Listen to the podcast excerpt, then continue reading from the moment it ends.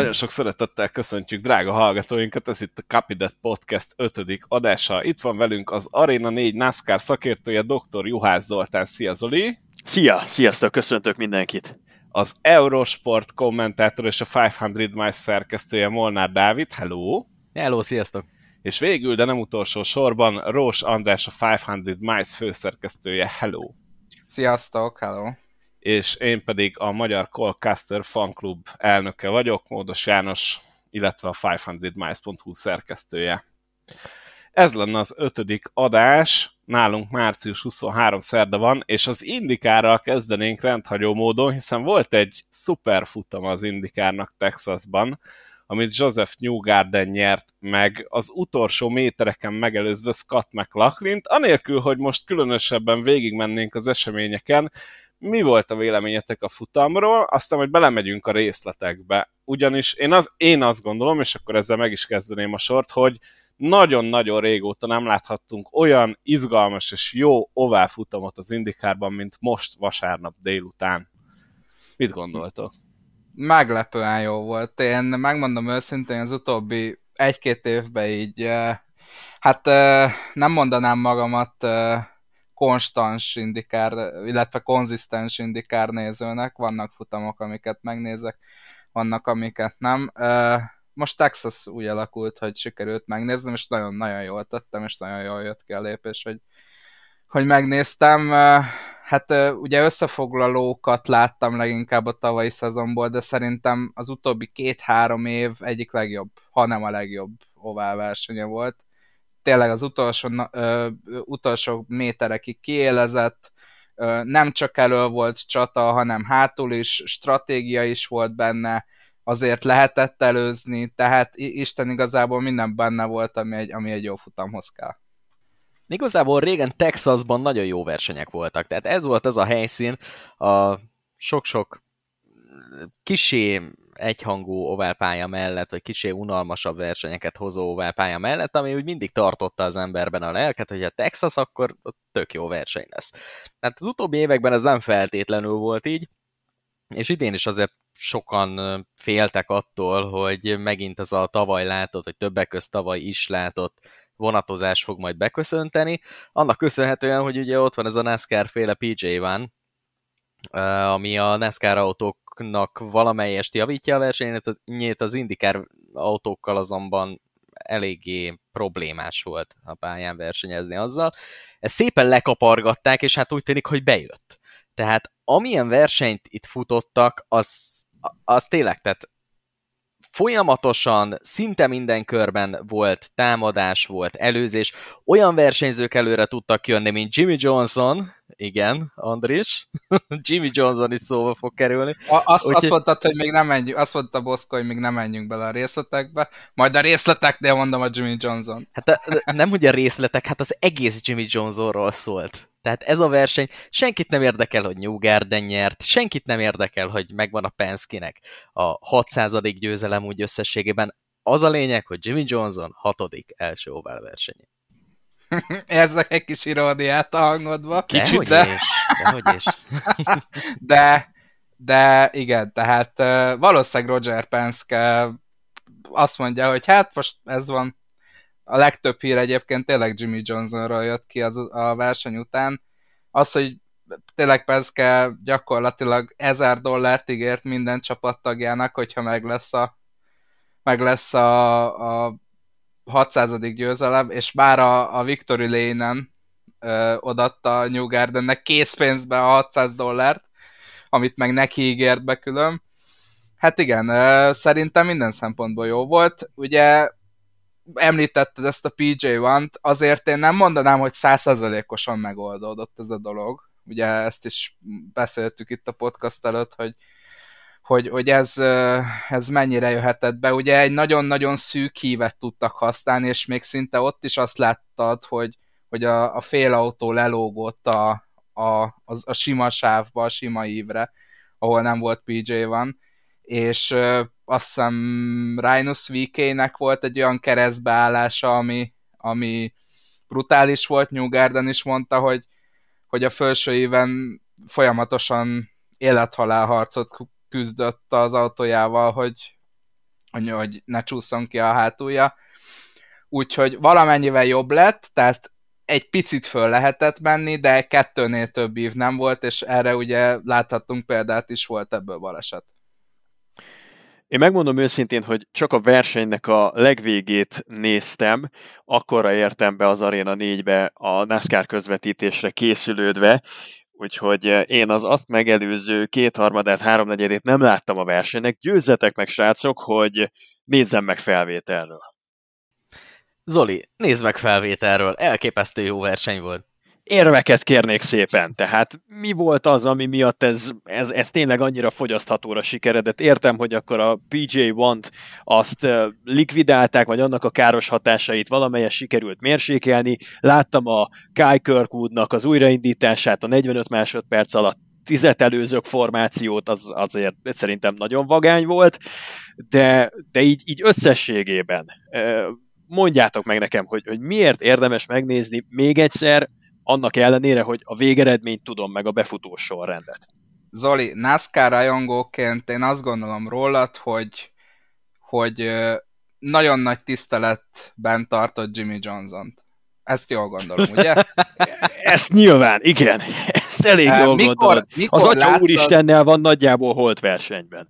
Mikor láttad utoljára úgy igazán elemében versenyezni Jimmy Johnson-t? 2016 Homestead Miami esetleg. Igen, én 2017 uh, szezon elejét mondanám, de egyet értek, tehát nagyon régen. Tehát öt év óta először, én mondtam a többieknek is, én hatalmas Jimmy Johnson rajongó vagyok, bár gondolom ez eddig nem jött le senkinek. Hát nem, nem mondtuk volna. Tehát öt év óta először én azt láttam, hogy végre élvezi a versenyzés Johnson. Tehát én a, a, az utcai és az épített pályáknál azt hiszem rajta észre, hogy, hogy picit talán görcsösen is próbál megfelelni, és tanulni, és fölzárkózni. Itt meg igazából szerintem a futam felőtt pont azt láttuk, hogy szimplán, és ezt ő is elmondta az interjú végén, szimplán visszanyúlt oda, hogy milyen az ovál versenyzés, és, és egyé vált az autóval, és végre úgy versenyzett, hogy, hogy jó volt látni, hogy versenyzett, tehát előzött, és versenyben volt jó helyekért. Az eredmény az, az szerintem annyira nem is lényeges, itt inkább az a lényeges, hogy, hogy úgy látszott, és, és, és az látszott, hogy bőven versenyben van Johnson, és élvezi azt, amit csinál. Hát úgy mondjuk nehéz élvezni a versenyzést, hogyha valaki a 24. helyért küzd, hétszeres NASCAR bajnokként és autósport legendaként, de hát nyilvánvalóan ezt tudtuk, amikor bejelentette Jimmy Johnson, vagy legalábbis reménykedtünk benne, hogy eh, indul az ovál versenyeken, akkor azért sejtettük, hogy Jimmy Johnson az oválokon jobb lesz, mint a road vagy az utcai pályákon, és hát valóban kicsit döcögősen indult azért a verseny eleje, meg az egész edzésprogram egy kicsit úgy ö, megijeszthette Jimmy Johnson rajongóit, de aztán szépen lassan, ahogy jött előre a verseny során, úgy egyre inkább bemutatta, hogy hát bizony Jimmy Johnson nem felejtett el autót vezetni, és bizony összejött belőle egy hatodik hely. Tehát, de ahogy mondod egyébként, tényleg látszott Johnsonon, hogy elképesztő ihletett formában versenyez, és, tényleg sikerült átszellemülnie, és most már nem az a Jimmy Johnson küzdött, akit láttunk az elmúlt másfél évben versenyezni, akár Indikárban, akár mondjuk a, a IMSA-ban, amikor Daytonai 24 órás versenyen megy, hogy jó, ő hozza a nevét, és akkor teljesíti a versenyt, aztán el van, lőnek róla három-négy fényképet, meg születik két cikk, és akkor ez volt Jimmy Johnson. Én szívből remélem, hogy fog majd ez a tendencia egy picikét még tovább is tartani.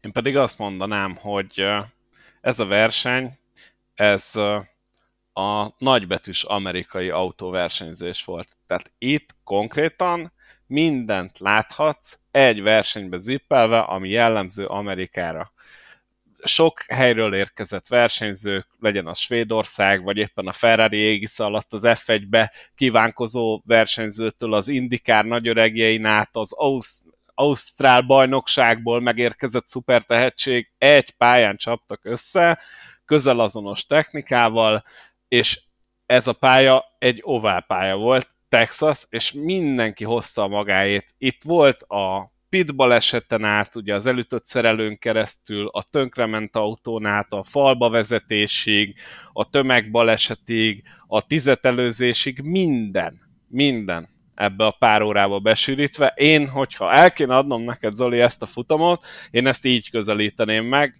amit amerikai autóversenyzésben szeretnél látni, az itt most volt. Egy dolog nem volt, és ezt e, kifogásolták is az újságírók, egyszerűen nem volt normálisan promózva ez a texasi verseny. Tehát, hogyha megnézed a NASCAR Cup series az atlantai versenyét, és a majdnem, majdnem telt házat, akkor nagyon szomorú volt látni, hogy, hogy szinte teljesen üres volt a lelátó Texasban. Tehát ennek az volt az oka egyébként, hogy Texas igazából nem is nagyon promózta. Tehát ő, azt hiszem Jenna Fryer volt, aki írta a Twitteren, hogy hát ő ment körbe-körbe az autóval Texasba, itt evett, ott volt megbeszélése, és egy helyen nem volt kiírva, hogy haló, haló, indikár verseny itt 10 mérföldre tőlünk. Tehát Ez...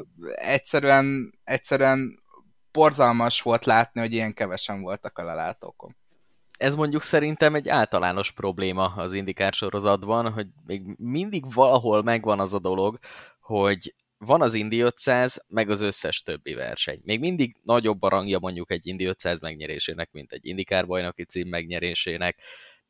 Az oválpályák indikárból kezdenek egy kicsit kikopni, gyakorlatilag a nézői érdektelenség miatt, vagy az érdeklődés elmaradása miatt, és azért, hogyha mondjuk Amerikában valaki oválpályás versenyzést akar nézni, akkor inkább a NASCAR-t választja. Na most nyilván mondod, hogy a promózás is eléggé elmaradt, de szerintem a szervezet részéről is egy bizonyos szinten probléma, hogy ők sem fogják meg ezt a dolgot annyira, mint lehetne. Az meg, hogy a helyi szervező az, az nem nagyon tett bele ebbe túlsa, túlságosan nagy energiát. Szerintem az is benne van, hogy ezektől a versenyektől már olyan nagyon nagy bevételt nem várnak. Érdekes, amit mondtok, mert tavaly Texasban a NASCAR is irgalmatlanul gyenge számokat hozott, legalábbis ami a helyi helyszínen eladott jegyeket illeti. Maga Steve Phelps, a NASCAR elnöke mondta azt az egyik interjújában, hogy idézem, elfogadhatatlan a jegyeladási százalék a Texas Motor Speedway környékén.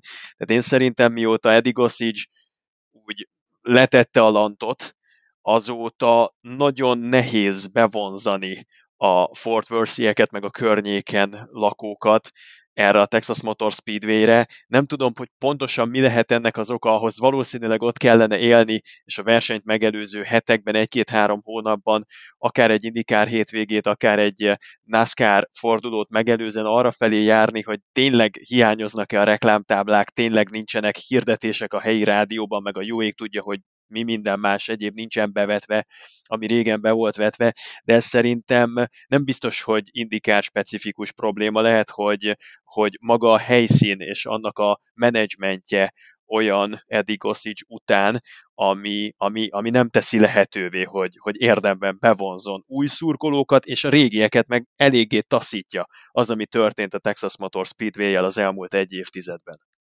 És uh, ugye ebbe az a szomorú, hogy beleöltek baromi nagy összegeket, hogy felújítsák a pályát, meg a pályán kívüli részeket is. Tehát én egyszerűen nem, nem is értem, hogy, de ahogy te is mondtad, egyszerűen nem értem, hogy mi lehet az oka annak, hogy, hogy beleölték a pénzeket, és ez valószínűleg nem, nem egy, egy kifizetődő dolog jelenleg a Texas Motor Speedway-nek. Lehet az a titoknak a nyitja, hogy mióta az F1 megjelent Austinban, azóta átszoktak az emberek egy más versenyzési formára, és már kevésbé rajonganak ezekért az oválpályás versenyekért?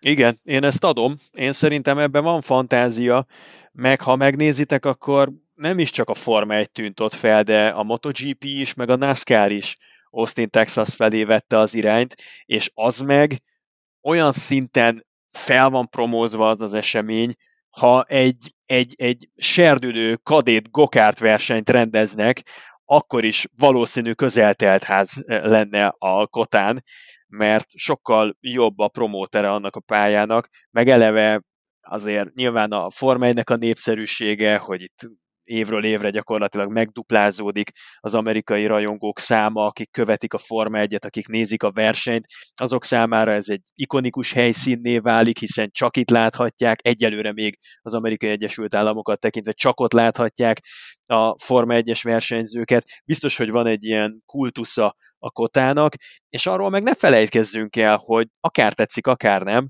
de a Covid-nak az éveit éljük, meg lehet, hogy egy gazdasági visszaesésnek az időszakát éljük. El tudom képzelni azt is, hogy ilyen jegyárak mellett, amikor mondjuk egy rajongó azt mérlegeli, hogy a kotára menjek-e ki, és nézzek meg egy Forma 1-es versenyt, meg mondjuk esetleg a NASCAR verseny hétvégéjét, vagy a Texas Motor Speedway-re költsem el ugyanezt a pénzt, akkor árérték arányban inkább azt mondják a texasi rajongók, hogy na jó, a kotát jelöljük be a naptárban, az lesz a piros betűs ünnep, a Texas Motor Speedway meg zárójelbe van téve. Szerintetek így van jövője a Texas Motor Speedway-nek? Mert láttam rengeteg amerikai újságírótól uh, szubjektív uh, írásokat, hogy hogy ne adjuk föl a Texas Motor Speedway-t, meg, meg adjunk még egy esélyt, meg, meg csak így tovább, ugye megihlette őket nyilván ez a, ez a jó verseny, de, de realisztikusan nézve, hogy az indikárnak nem is tudom, talán, talán vagy, vagy idén, vagy jövőre jár le a szerződés a Texas Motor speedway és nem lennék meglepődve, hogyha ők is azt mondanák, hogy hát figyelj, ha Texas, persze maradjunk Texasba, de akkor mi is kota. Én megmondom őszintén, hogy Texasban nem ez lenne a, az első pálya, ami a földdel lesz elő. Ugye emlékeztek, volt egy olyan létesítmény, amit úgy hívtak, hogy Texas World Speedway, ami, ha emlékezetem nem csal, akkor Michigannek volt, talán egy per egyes másolata. Aztán miután a NASCAR elhagyta, utána elkezdték autóparkolónak használni, majd le is bontották, szóval Texasnak nem ez lenne az első és Texas környékének az első olyan pályája, ami a földdel válik egyenlővé. Én nem szoktam itt jó versenyeket látni, általában Indikárban sem, NASCARban sem, szimulátorosként sem különösebben rajongók a pályáért, és annyi mindent megpróbáltak már ezzel tényleg, és nem sikerült jó versenyeket idehozni. Hát most az Indikár megcsinálta a jó versenyt. Én azt gondolom, hogy legyünk egy kicsit pozitívak, beszélgessünk arról, hogy mitől lehetett ez a verseny jó, én, én azt is gondolom, hogy az Indikár nincs abban a helyzetben, hogy nagyon ovál pályákat dobáljon ki a naptárából, hiszen így is nagyon-nagyon kevés ovál helyszín maradt, ahol szívesen látják az indikárt, és nyereségesen tud megérkezni az indikár. Úgyhogy én egy picit reménykedek ettől függetlenül, hogy megmaradt Texas, és hogy továbbra is ilyen jó versenyeket láthatunk az indikárban. Ámen, ámen egyébként. Mert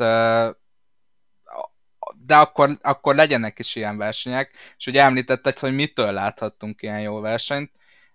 Hát nyilván ugye itt te fölírtad most itt az adásmenetbe, hogy hú, hú, kulisszák mögött, elnézést. Belátnak a hallgatók a kulisszák mögé. Igen, adásmenet. Van adás, van. de ezt már Bizony, elárultuk korábban ez, is. Ez egy profi podcast, srácok, ez egy profi podcast. Én is ezzel ugye... nyugtatom magam. ugye fölírtuk itt a, a, a PJ-1-t, hogy ez, e, ez okozhatta, ugye, hogy azt külön egy edzést tartottak arra, hogy, hogy kicsit bekoptassák ezt a felső évet, akkor végighúztak egy ilyen acél kerítést, vagy mi volt ez, amit így végighúztak, és azzal is próbálták kiszedegetni a, a PJ van darabokat a pályából, akkor ugye ö, teljesen más leszorító erőcsomag van, tehát, ö, illetve állításokat is lehet csinálni, tehát itt azért so, szerintem ez sokrétű, hogy miért volt ilyen jó futam, de lehet, hogy szimplán pure luck. Tehát egyszerűen, egyszerűen ez, ez most így adta ki, ilyen, ilyen, így keltek föl a versenyzők, volt négy-öt ember, aki baromi agresszív volt, és, és megpróbált elő, előre és nem csak vonatozni, és megpróbált előzni, nem tudom, nem tudom. Szerintem sokrétű az, e, ennek a dolognak a megoldása. Boncolgassuk ezt a megoldást, és most igazán beviszem a drága hallgatókat a kulisszák mögé, ugyanis az adás előtt beszélgettem Baski Dáviddal, aki egyébként az Indikár szakkommentátor az Arena 4-en, és ő mondta azt, hogy egy dologra érdemes odafigyelni, ami nagy változás a korábbi évekhez képest, hogy megjelent a bargeboard az Indikár autókon, ami azt jelenti, hogy a padló lemezhez plusz ilyen terelő lemezeket lehet, és ez nagyon fontos, hogy lehet, de nem kötelező erősíteni a csapatoknak, és ez olyan 8-9 százalékkal növelte meg a leszorító erőt az autón. Ez pedig az idei évtől van, és ezt sok csapat alkalmazta, Úgyhogy valószínűleg van köze ahhoz, hogy bizonyos pilóták tudtak bátrabbak lenni, vagy tudtak előzni. Mm, én azt gondolom, hogy az Indikár is próbálkozik, ők is látják, hogy nem minden versenyül, és kitalálnak ilyen apróságokat. Ez egyébként a többi oválpályán is lesz. Ha jól emlékszem, a Dávid azt mondta, hogy Jájóvában csak ilyen 3-4 százalékot jelent majd leszorító erőben, de hogy az Indikár is hozott egy ilyen újdonságot. Igen, hát már megint a Forma egyet kopírozzák. Nem, amúgy csak viccelek, de ugorja el. Uh, igen, én ezt érzem és értem is, és Penske-éken azt látom, hogy amióta megvették a, a pályán történő versenyzést, azt mindenképp próbálják javítani. Tehát ha még nincs is teljesen rendben ez a promózás, meg, meg magának a szériának a képe, meg hát hogyha összehasonlítod a média oldalt a, a, az Indikár média oldalán, most tényleg ilyen teljesen kulisszánk mögötti podcast, az Indikárnak a média oldalán, meg a NASCAR média oldalán, tehát az Indikár média oldalán 800 ezer kép van, de nem tudod úgy, úgy átvenni az eredményeket, hogy be tudja illeszteni a weboldalba. Tehát simán csak egy, egy PDF-et tudsz letölteni. Tehát e, engem az ilyen apróságok is zavarnak, de akkor a hétvégén, amikor cikket kellett volna írni a, a, a versenyekről, nem működött rendesen az Indikár média oldalának keresője. Tehát mondom, tehát itt, itt az ilyen kis körülmények, azok nincsenek még teljesen rendben az Indikárnál, de azt látom, hogy nagyon nagy erőkkel próbálják meg ezt az on-track produktot, tehát azt, ami a pályán zajlik, jobbá tenni. Én annyit tennék hozzá, hogy a kapitány ezeken a dolgokon szerintem rajta van, és az Indikár hozott most egy olyan újítást, azt pont a héten jelentették be, megmondom őszintén, nem tudom, hogy ki vagy megírtuk-e egyáltalán, de az Indikár most létrehozta a saját streaming platformját, és teljesen ingyenesen elérhetővé teszi az Indikár versenyek megtekintését minden olyan országban, ahol ugye ezt nem teszi lehetővé, vagy nem adták el a jogdíjat, és ezáltal nem teszi lehetővé mondjuk a televízió. Hát Magyarország nem ebbe a kategóriába tartozik, ugye az Arena 4-en magyarul követhetőek a versenyek, de hogy rengeteg olyan ország volt, ahol nem volt ilyen lehetőség, és sajnos azok a nézők, vagy azok a rajongók, azok hoppon maradtak. Ezen is változtatott például Penske úr, ezzel, és azt gondolom, hogy ezek nagyon-nagyon jó törekvések, és ez mind kell ahhoz, hogy a liga felemelkedjen, illetve tovább emelkedjen, mert szerintem az indikának most fölfelé megy.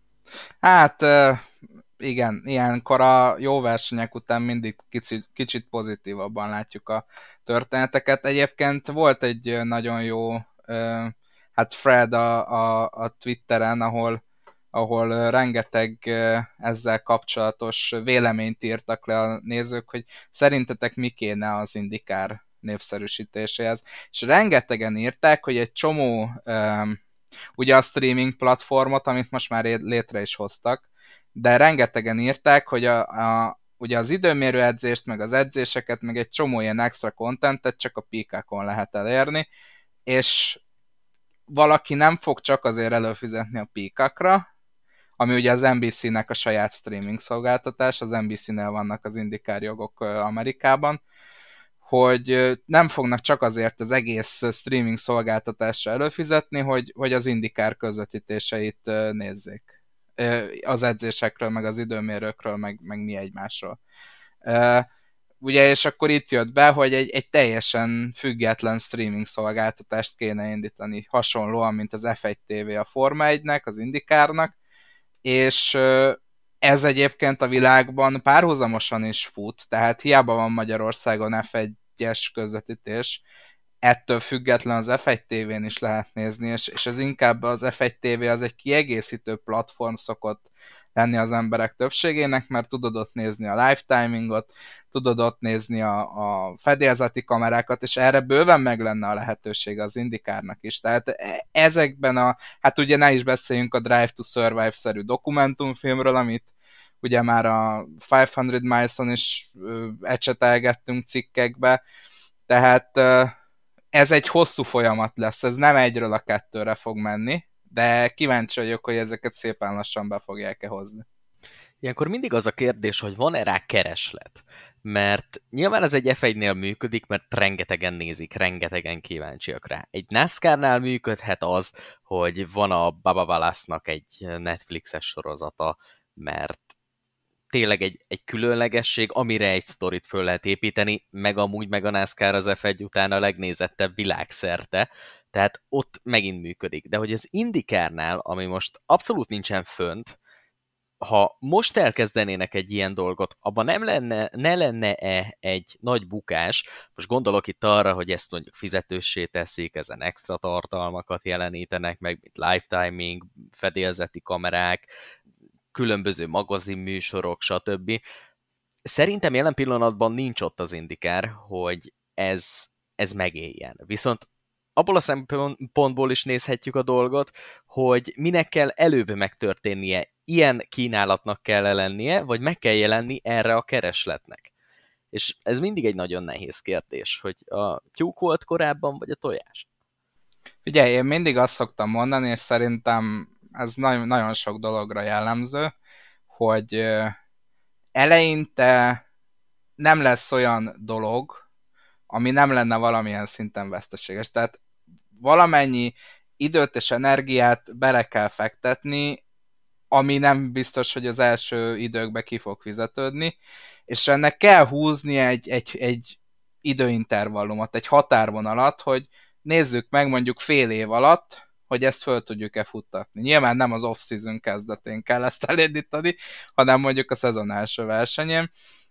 Nézzük meg, vagyok egy fél szezont, vagy egy egész szezont, hogy ez működik. Én nem hiszem el, hogy az indikárban nincs annyi pénz, hogy ennek a, a vesztességét elbírja a széria. Még annyit szúrnék be, hogyha megengeditek, hogy az indikárnak a televíziós közvetítése az én meglátásom szerint végtelenül profi. Tehát az NBC nagyon jó munkát végez, az amerikai közvetítésben. Én azt gondolom, hogy nagyon jó dinamikával nyúlnak hozzá, úgy az operatőrök, rendező, ott is nagyon rendben van, én azt gondolom, az egésznek a körítése meg a tálalása, és elgondolkodtam így, hogy ugye nem is olyan nagyon soká le fog járni például a NASCAR-nak is a televíziós szerződése, ahol évtizedek óta megosztott televíziótársaságok között, hogy a szezonnak melyik részét kiközvetíti, az Indikár pedig köszöni szépen, nagyon jól el van ezzel, hogy monopól helyzetben van az NBC, viszi, teszi, csinálja, és szerintem nagyon jól működik. Nem véletlen, hogy azon kevés professzionális amerikai sportágak, szériák közé tartozik az Indikár, ami az utóbbi időben tudta növelni a televíziós nézettségét. Ez a mostani időkben borzasztó nagy szó. Igen, de azt se felejtsd el itt a megosztott közvetítésekről, hogy az Indikárnak, ha jól tudom, akkor 16 versenye van egy szezonban, a NASCAR-nak meg 36. Tehát azért 36, és nyilván mekkora királyság lenne egy, egy TV csatornán végignézni az egész évet. Mondjuk én az NBC-s NASCAR-os közvetítéssel nem feltétlenül vagyok kibékülve, mert szerintem nagyon sokan vannak a, a, a, kommentátori fülkébe, tehát négyen, öten, de nyilván a, a magyar közvetítés az mindenért kárpótol minket. Oh. Na de lényeg a lényeg, Meg kellett hogy... kapaszkodnom a székben. Lényeg a lényeg, hogy, hogy ugye ott a Fox az egyetlen ilyen régóta álló bástya, és az NBC meg ugye én most érzésem szerint próbál egy kicsit hát visszább táncolni az autósportoktól, meg, a, meg az autó, meg alapból a sportoktól, ugye megszüntették az NBC Sportsot. Na most ennek két oka lehet, hogy tényleg ki akarnak táncolni a sportszerződéseikből, vagy szimplán ezt szépen lassan át akarják az egészet nyomatni a streaming szolgáltatásukra, a píkákra. No, ezt a kanyart szerintem bevettük és kibeszéltük. Én egy kicsit visszatérnék a versenyhez, mégpedig azért is, mert volt a hétvégének egy olyan érdekessége, hogy egy pilóta sajnos nem tudott rajthoz állni, ez pedig Jack Harvey volt, aki szombaton balesetet szenvedett, így az orvosok a vizsgálat után azt mondták neki, hogy nem indulhat a vasárnapi éles futamon, és a helyére Santino Ferrucci érkezett a Ray Hall Letterman Lenigan Racing 45-ös Hondájába, és gyakorlatilag ő volt az, aki megmentette a csapatot egy teljes katasztrofális szerepléstől, a kilencedik helyen zárt, és a legjobb volt a csapaton belül. Mit gondoltok Ferrucci-ról? Én azt gondolom, hogy elég nagy teljesítmény az, hogy szombaton a kanapén nézed esetleg a, az időmérőt, vagy a, a szabad edzést, aztán hívnak, és vasárnap már az autóban ülsz Texasban. Ferrucci egy nagyon jó versenyző. Nyilván nincsen olyan nagyon jó marketingje azt követően, hogy a Formula 2-ből hogy távozott, de azért az előző eredményei is megmutatják, hogy ha jó napot fog ki, akkor ő egy elképesztően gyors versenyző tud lenni. Nyilván az egyáltalán nem egyszerű, amit ő összehozott, hogy ahogy te mondtad, a kanapéról fölállva egy texasi versenyen, főleg egy ilyen intenzív texasi versenyen kilencedik legyen, de hogyha mondjuk megnézzük a korábbi eredményeit, hogyha jól emlékszem, akkor pont Texasban volt egy negyedik helye két-három évvel ezelőttről. Tehát, hogyha, hogyha valakit ilyen beugrásra föl kell kérni, akkor ő azért egy olyan versenyző, akitől lehet számítani vállalható eredményekre. Itt van csak az a másik része a problémának, hogy a csapattársak nem voltak olyan, olyan nagyon jók ezen a versenyen. Tehát az Graham Rahal ha jól emlékszik, balesetbe keveredett? Igen. Igen, igen, igen ő mi... volt az, aki... A De Francesco esetben. Így van, így van, így van, így van, így van. Ugye ő nem fértek el, külső éven volt Castro Neves, középen volt Rahal, és alul pedig De Francesco a nem létező évet. Al- alul pedig az apron átszelő De Francesco, és ugye tudjuk, hogy az apron az a vonal alatti rész a pályának, ami nem döntött. Hát De Francesco pedig úgy döntött, hogy neki ez is megteszi, Ó, és ott nyírgázzal beszendelt belülről, aminek az lett a végeredménye, hogy megcsúszott az autó, és így paf, így egészen a falig szépen föltolt a Réhalt, jött Castro Neves beléjük vágodott, úgyhogy ott három ember versenye kuka, de De Francesco-ról meg külön szeretnék beszélni, mert ő viszont a negatív főse a hétvégének, tehát három különböző balesetet sikerült összehoznia, de akkor beszéljünk róla most, ugye Takuma Sato-t sikerült fölkenni a falra, utána érkezett az újonc Kyle Kirkwood, akinek egyébként remek versenye volt, előtte sikerült fölcsúszni egy évet, aki emiatt nagyobbat belekormányzott, félig a PJ Vanon, félig a on MPJ van borította felületén a pályának, ezért keresztbát kiesett vége, úgyhogy De Francesco gyakorlatilag most, ha jól számolom, saját magával együtt öt autót intézett el, ami nem kis teljesítmény, én azt gondolom. Az újoncok minden, minden tapasztalatával kijelenthetjük. Igen, Tehát, igen. Szerintetek mit gondol, mit gondol az Andretti Autosport, amikor megnézi Kyle Kirkwood teljesítményét, akire szintén lehetőségük volt, hogy leigazolják, és aztán pedig De Francesco teljesítménye. Hát, hogyha az előbb azt mondtam ferrucci hogy ő egy nagyon jó versenyző, Devlin De francesco ezt már nem tudom elmondani. Szerintem az idei szezonban egyértelműen ő pályázhat a leggyengébb újonc címre. Ő még azt hiszem, hogy az még a, az F3 Európa bajnokság volt, amiben ment Európában.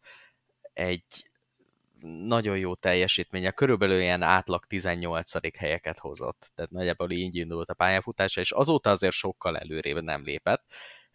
Úgyhogy összességében nekem elég nagy csalódás volt az, amikor az Andrettihez végül ő került, de hát nyilvánvalóan ennek is megvan az oka. Az viszont, hogy az Andretti milyen borzasztó versenyt teljesített, az elképesztő. Tehát nem csak azért, mert mondjuk a tempóval problémák voltak, hanem megint összejött minden, ami az Andrettiseket sújthatja. tehát borzasztó, borzasztó az Andretti teljesítménye egyelőre 2022 de, de miért mondod, hogy ez csalódás? Hát ezt csak azt hozták, amit szoktak hozni az utóbbi, most már közel tíz évben. Minden hát volt. A, ez az, igen, de hát ez az egész csapat csalódás. És ők akarnak nem a csak ez a, menni. Igen, nem csak ez az egész uh, texasi forduló, hanem úgy összességében, amit Andrették leművelnek az előző időszakban, az előző néhány évben, versenyzői összeállítás tekintetében, csapatmunka tekintetében, a tempóról meg aztán már ne beszéljünk. Hát, nem egyszerű. Hogyha komolyan gondolják majd ezt a Formula 1-es dolgot, akkor azért össze kell kapniuk magukat elég rendesen. Nézzük meg most az Andrettiseknek az eredményeit. Colton Hurt a 12 egy kör hátrány, az én általam kikiáltott negatív fős Devlin De Francesco három baleset után a 24. helyen végzett kiesőként, Roman Grosjean 26. kiesett, ő mondjuk technikai hibával, és Alexander Rossi 27. szintén technikai hibával kiesett. Ez volt az Andretti Texasban. Ugye Hertánál tegyük hozzá, hogy a box kiállását rontották el, és amiatt esett egy, egy kör hátrányba, tehát én azt írtam is, illetve beszéltük Dáviddal a verseny közben, hogy ez a tipikus Andretti hiba volt. A egyik újonc versenyzőjük az teljesen meg volt őrülve, egy autójuk ö, ö, technikai hiba miatt kiesett. Ugye a technikai hiba az utóbbi két-három évben az általában Alexander Rossit szokta, de ez az összes Andrettis autóra jellemző szokott lenni, és még a pitbe is sikerült elrontaljuk egy dolgot, úgyhogy tényleg kimaxolták ezt a versenyt. Én, én számomra az Andretti az, az nem, is, nem is tudom, hogy középcsapatnak mondhatnám -e őket. Ha nem lenne ott Colton Herta, ez a csapat, ez, ez szerintem nem is lenne róluk érdemes külön beszélni. Egyszerűen, ha Herta nélkül, illetve hát most már ott van Grozsan, úgyhogy talán a épített pályákon vele is számolhatnak, de, de alapvetően ez az Andretti autósport, ez egy, e, ez egy gyenge középcsapat jelenleg. Nagyon hiányzik onnan Marco Andretti. Ezt, ezt szeretted volna hozzátenni tényleg? Ezt szerettem volna hozzátenni. Hát Marco Andretti nélkül meg van halva a csapat. Ő tartotta a lelket ebben az alakulatban. Tehát mindig megvolt az a lehetőség, hogy Marco Andrettit azért úgy bizalomgerjesztés szempontjából meg lehet verni. Tehát ő is stabilan a 20. helyeket hozta, néha egy 17. hely, és akkor tök jó volt, mert a többieknek megvolt az, hogy jó, hát akkor Márkót megelőzzük, tök jó, csapattársat megvertük, kipipálva.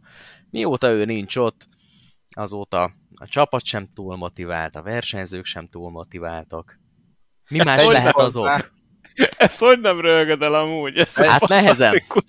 Tegyük hozzá, hogy ha én vagyok a Jimmy Johnson fanklub elnöke, Boszkó pedig a Colcaster fanklub Magyarország, elnöke, Magyarország akkor, akkor, akkor Molnár Dávid az pedig a Marco Andretti fanklubnak az elnöke, úgyhogy nem tudom, nekem Marco Andrettiről most egy kicsit így elkanyarodva, mindig az az Eddie Cheeveres eset jut eszembe, amikor Watkins Glenben a, az esős pályán összevettek, és Cheeverrel ott magyarázkodtak, és Cheever meg mondta, hogy persze én voltam a hülye, de Andretti meg mint egy kis hát újonc, azt hiszem az újonc évében volt, próbált nekiugrani Cheevernek, és igazából ott azt hiszem volt is valami kis balhé, de de hát de számomra mindig ez marad meg róla. Meg amikor az utolsó métereken vesztett el az Indi 500 Na igen, pont ezt akartam mondani, hogy hál' Istennek neked ez maradt, meg nekem meg az egy versenyről, vagy két versennyel korábbról.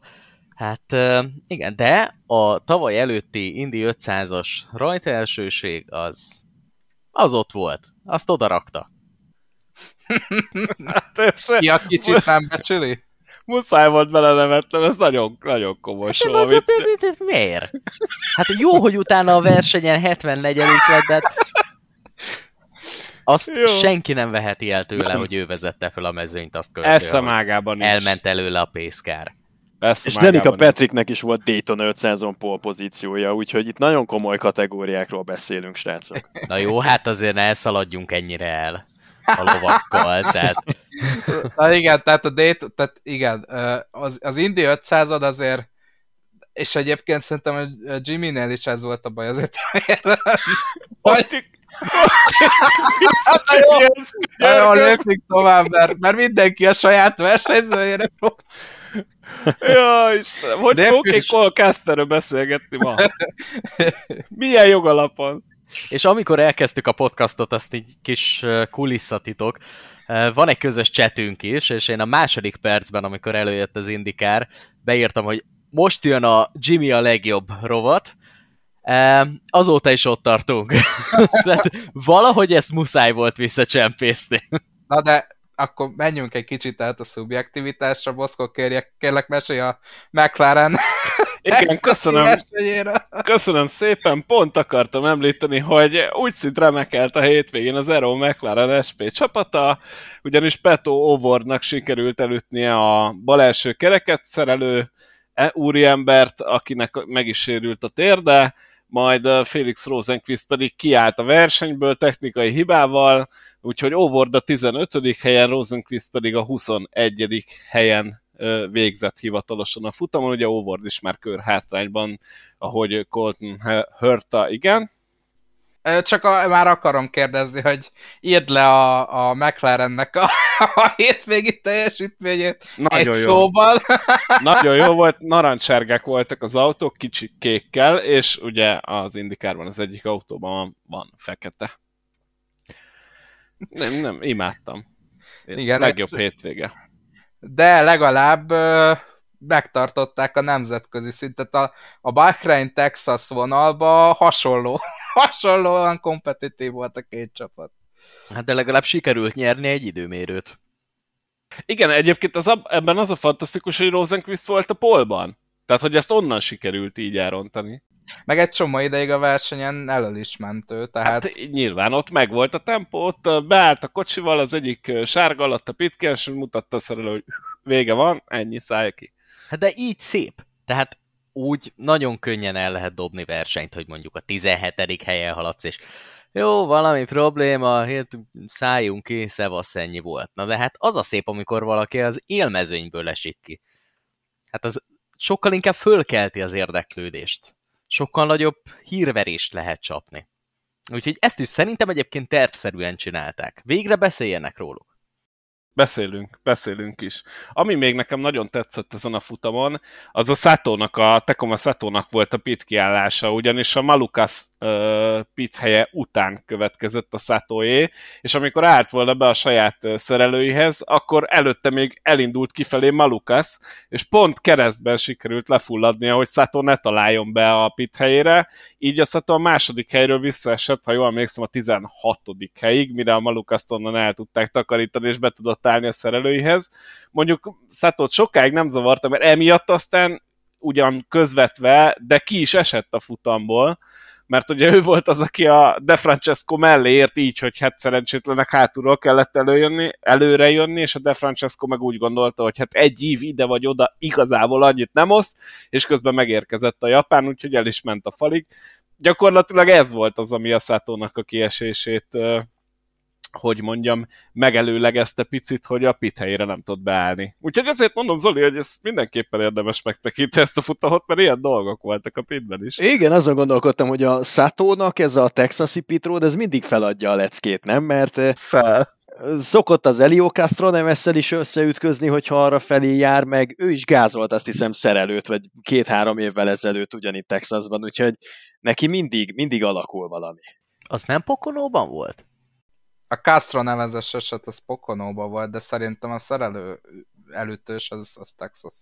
Na, utána nézzünk közben.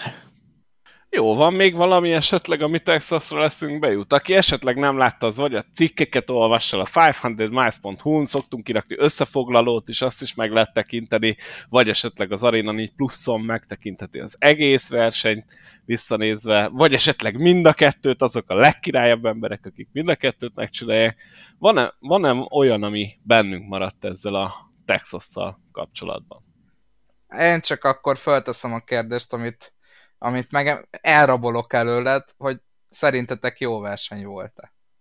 Nem kérdés. Ez, ez a nagybetűs amerikai autóversenyzés volt. Igazából eddig erről beszéltünk, nem volt jó verseny. Én még egy dolgot, hogy a Jimmynek a, a pályán töltött szerepéről.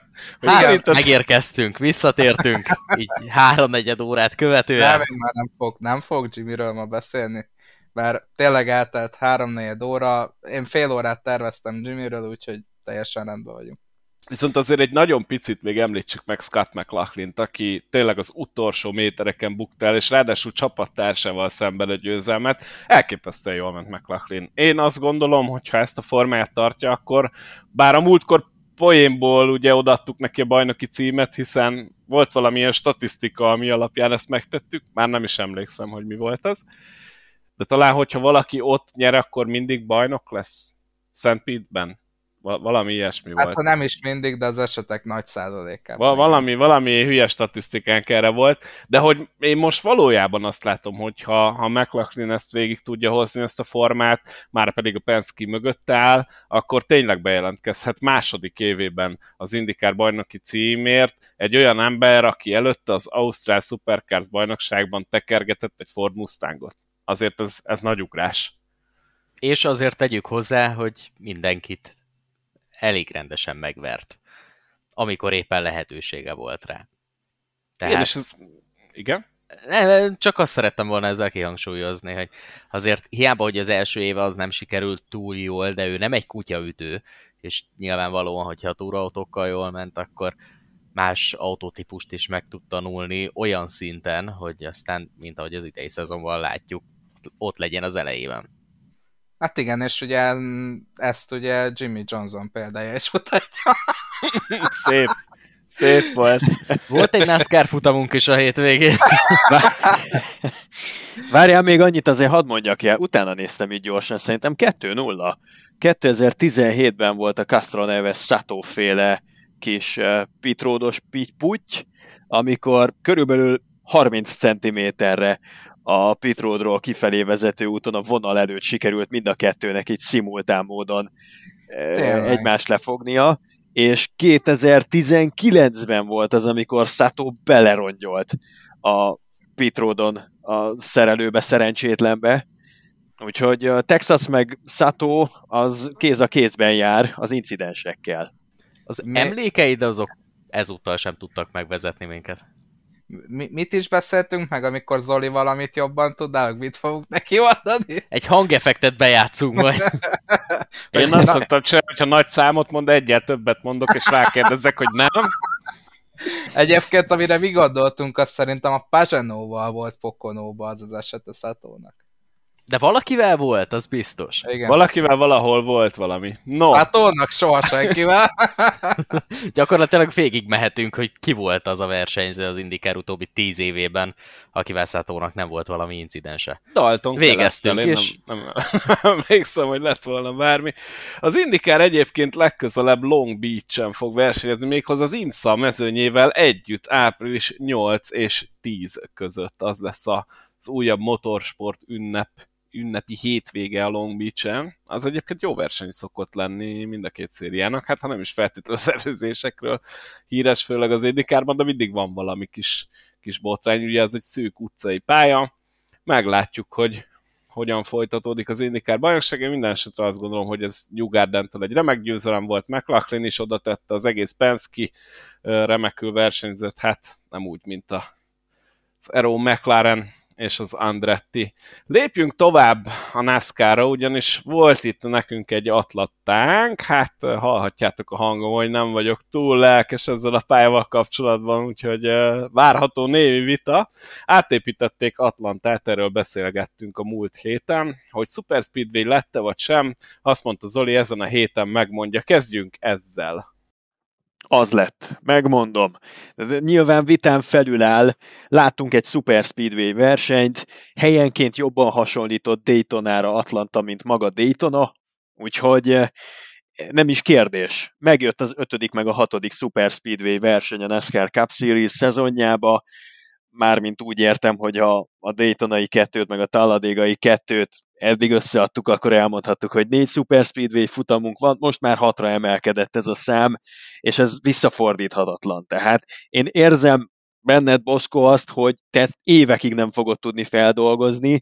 Úgy érzed, hogy téged kiraboltak, megfosztottak egy egyébként tényleg remek másfél mérföldes intermediate oválpályától, meg annak a klasszikus, hagyományos versenyzésétől, ami nyilván pilóták szempontjából óriási kihívást jelentett, de a mai korban ahol a NASCAR valamiért azt gondolja, hogy a nézőknek azt tetszik, hogyha állandó előzgetés megy balra-jobbra, meg ilyen side-by-side versenyzés órákon keresztül minél nagyobb csetepatékkal, hogyha a NASCAR ezt a csoportot célozta meg, és ezeket akarja kiszolgálni jobban, akkor, akkor igazából nem fogsz tudni ezzel mit kezdeni, Boszko, ezzel meg kell barátkozni. Ezt nagyon jól érzed, tökéletesen elmondtad, hogy mit érzek. Nem azzal van a bajom, hogy létezik az, ez, ez a pálya, amit most megépítettek Atlantában, hanem azzal van a bajom, hogy egy zseniális másfelesre építették meg. Semmi gond nem lenne, hogyha ezt Washingtonban az erdő mellett szépen leaszfaltozták volna, és akkor nézhetünk újabb két Super Speedway-t, bár én magát a műfajt sem szeretem, tehát már egyáltalán nem szeretem a Super Speedway-eket. Én azt gondolom, hogy ezek csak ilyen látszatelőzések, amikor két sorban mennek, és akkor hú, kijön le, kimegy föl, valójában viszont körülbelül annyi köze van a versenyzéshez, mint mondjuk, hogyha kockával dobnánk. Tehát na, na, én, én, ezek, én ezt nem szeretem semmilyen ezt, szinten ezt halálomig a testemmel fogom védeni ezt, hogy, hogy ebben Éreztem, hogy összeakadunk, éreztem, de ott hogy tudsz jobb lenni? Egy, tehát mondjuk egy hasonló technikával, egy Super Speedway-en hogy tudsz jobb lenni B pilótánál? Nézd meg mondjuk Dale Earnhardt seniornak a versenyzését, nézd meg Danny Hamlinnek a versenyzését, azért vannak ebben a műfajban is specialisták, és attól, hogy ebben a típusú versenyzésben nagyobb a variancia, attól még nem szabad kikiáltani szerencsejátéknak. Szerintem elmondom nektek, hogy miben jobbak egyes versenyzők a Super Speedway-eken, jobb a reakcióidejük a balesetek kikerülésére. Egy picit itt, itt Boszkó mellé állnék, tehát én sem vagyok nagy rajongója a Super Speedway-eknek, de szerintem bátorság és baleset elkerülés. Ez a két dolog, ami, ami elmondható a Super Speedway-ekre, és hogyha megnézitek Danny Hamlin az utóbbi két Super idézőjeles Super Speedway versenyen, ugye Atlantába és Daytonába mindkettőn balesetbe került bele, tehát mondhatjuk, hogy ő még specialista? mondhatjuk, hogy ő még specialista, mert eh, hát Danny Hamlinnek van három darab Daytona 500 győzelme, és ezen túlmenően is idén mondjuk kiesett a Daytona 500-ról, de azt megelőzően talán 20 éven keresztül minden egyes Daytona 500-at befejezett, majdnem 20 éven keresztül. Tehát ezek egészen hihetetlen mutatók. Én azt gondolom, és még egyszer picit önmagamat ismételve, hogy attól még, hogy egy intermédia továbbpályához, vagy egy egymérföldeshez, vagy egy short trackhez képest itt többször lesz abszolút outsider győztesetek, olyan, akinek lehet, hogy semmi keresni valója nem lenne ott.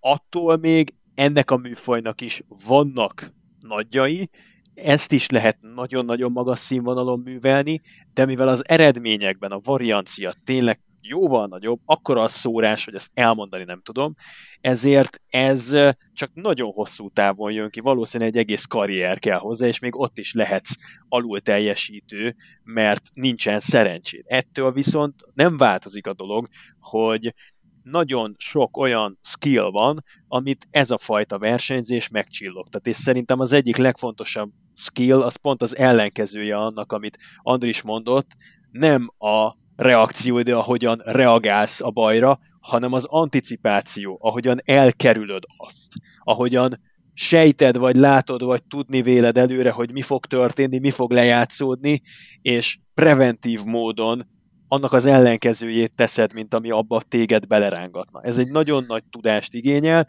A, a másik dolog meg a, a levegővel való játék. Ezeket az áramlástani tényezőket, ha valaki átlátja, akkor az, az, az, az olyan lesz, mint hogyha valaki, nem tudom, meghekkelte volna az egész játékot, mert, mert olyan szinten ki tud jönni a fölénye, hogy, hogy dominálni tud éveken keresztül. Megint csak visszakanyarodok arra, amit Danny Hamlin csinált, de Kezelovskit is lehetne mondani, mert ő is nagyon nagy alakja ennek a típusú versenyzésnek. Uh, bo- bocsáss meg, Moda, még ezt gyorsan hozzáfűzöm, az, a, a, a Danny Hamlin győzelmeit nem veszem figyelembe.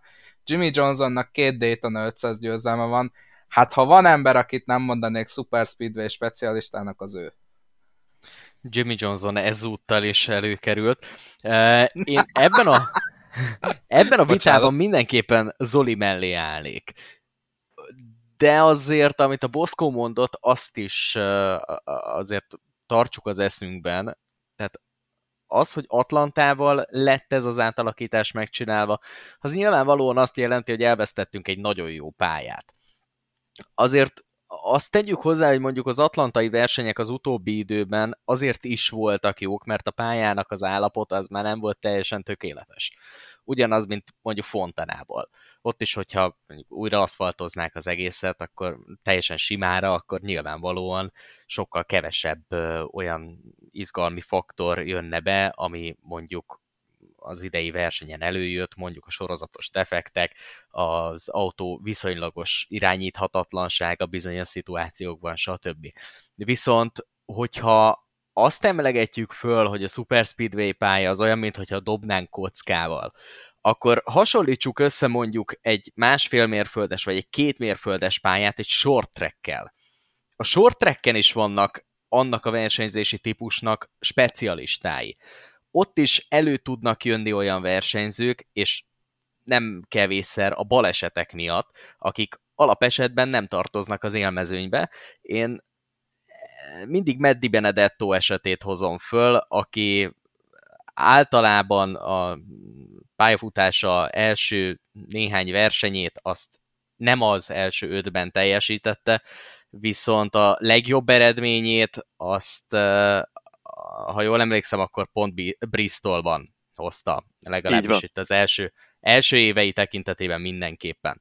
Tehát ennek a pályatípusnak is megvannak az olyan jellegű ö, specialistái, mint mondjuk a, a, a short trackeknek, vagy a, a road pályáknak. Hát ott is például látunk rendre olyan versenyzőket, sőt nem csak elől versenyezni, hanem feltűnni is, akiket mondjuk oválpályán abszolút nem, vagy hogyha látunk, akkor eléggé hátul. Tehát nyilván ennek a típusú versenyzésnek is megvan a specialitása, és ha mondjuk az Indikárban kiemeltük azt, hogy mennyire vad verseny volt, és mennyire közel voltak egymáshoz, és mennyire összejött a PEC versenyzés, akkor arra azt mondtuk, hogy egy tök jó futam volt.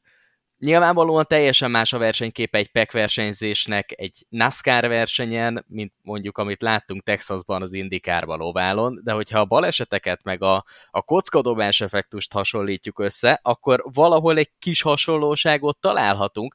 Lévén például az Indikár versenyen is azért voltak ilyen nagy balesetek, mert összejött a mezőny, közel volt egymáshoz a mezőny, szoros volt a mezőny vagy, vagy még amiből például Indikárban is volt némi botrány egy jó tíz évvel ezelőtt, amikor nem tudom, emlékeztek, a Pokonóban volt valami hasonló sztori, és ott is megvolt ez a PEC, verseny, versenyzés.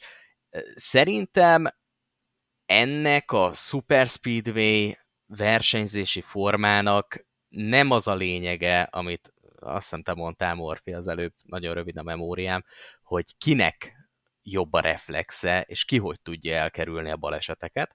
Sokkal inkább az, hogy ki látja meg azt a kis rést, azt a kis lehetőséget, amivel előre lehet jönni a hatalmas nagy káoszban, és ennek igenis vannak specialistái. Én csak erre annyit tudok mondani, amit Kyle Busch mondott a verseny után, hogy ez inkább már, ezzel inkább már előadó művészek a NASCAR versenyzők, mint sem sportolók.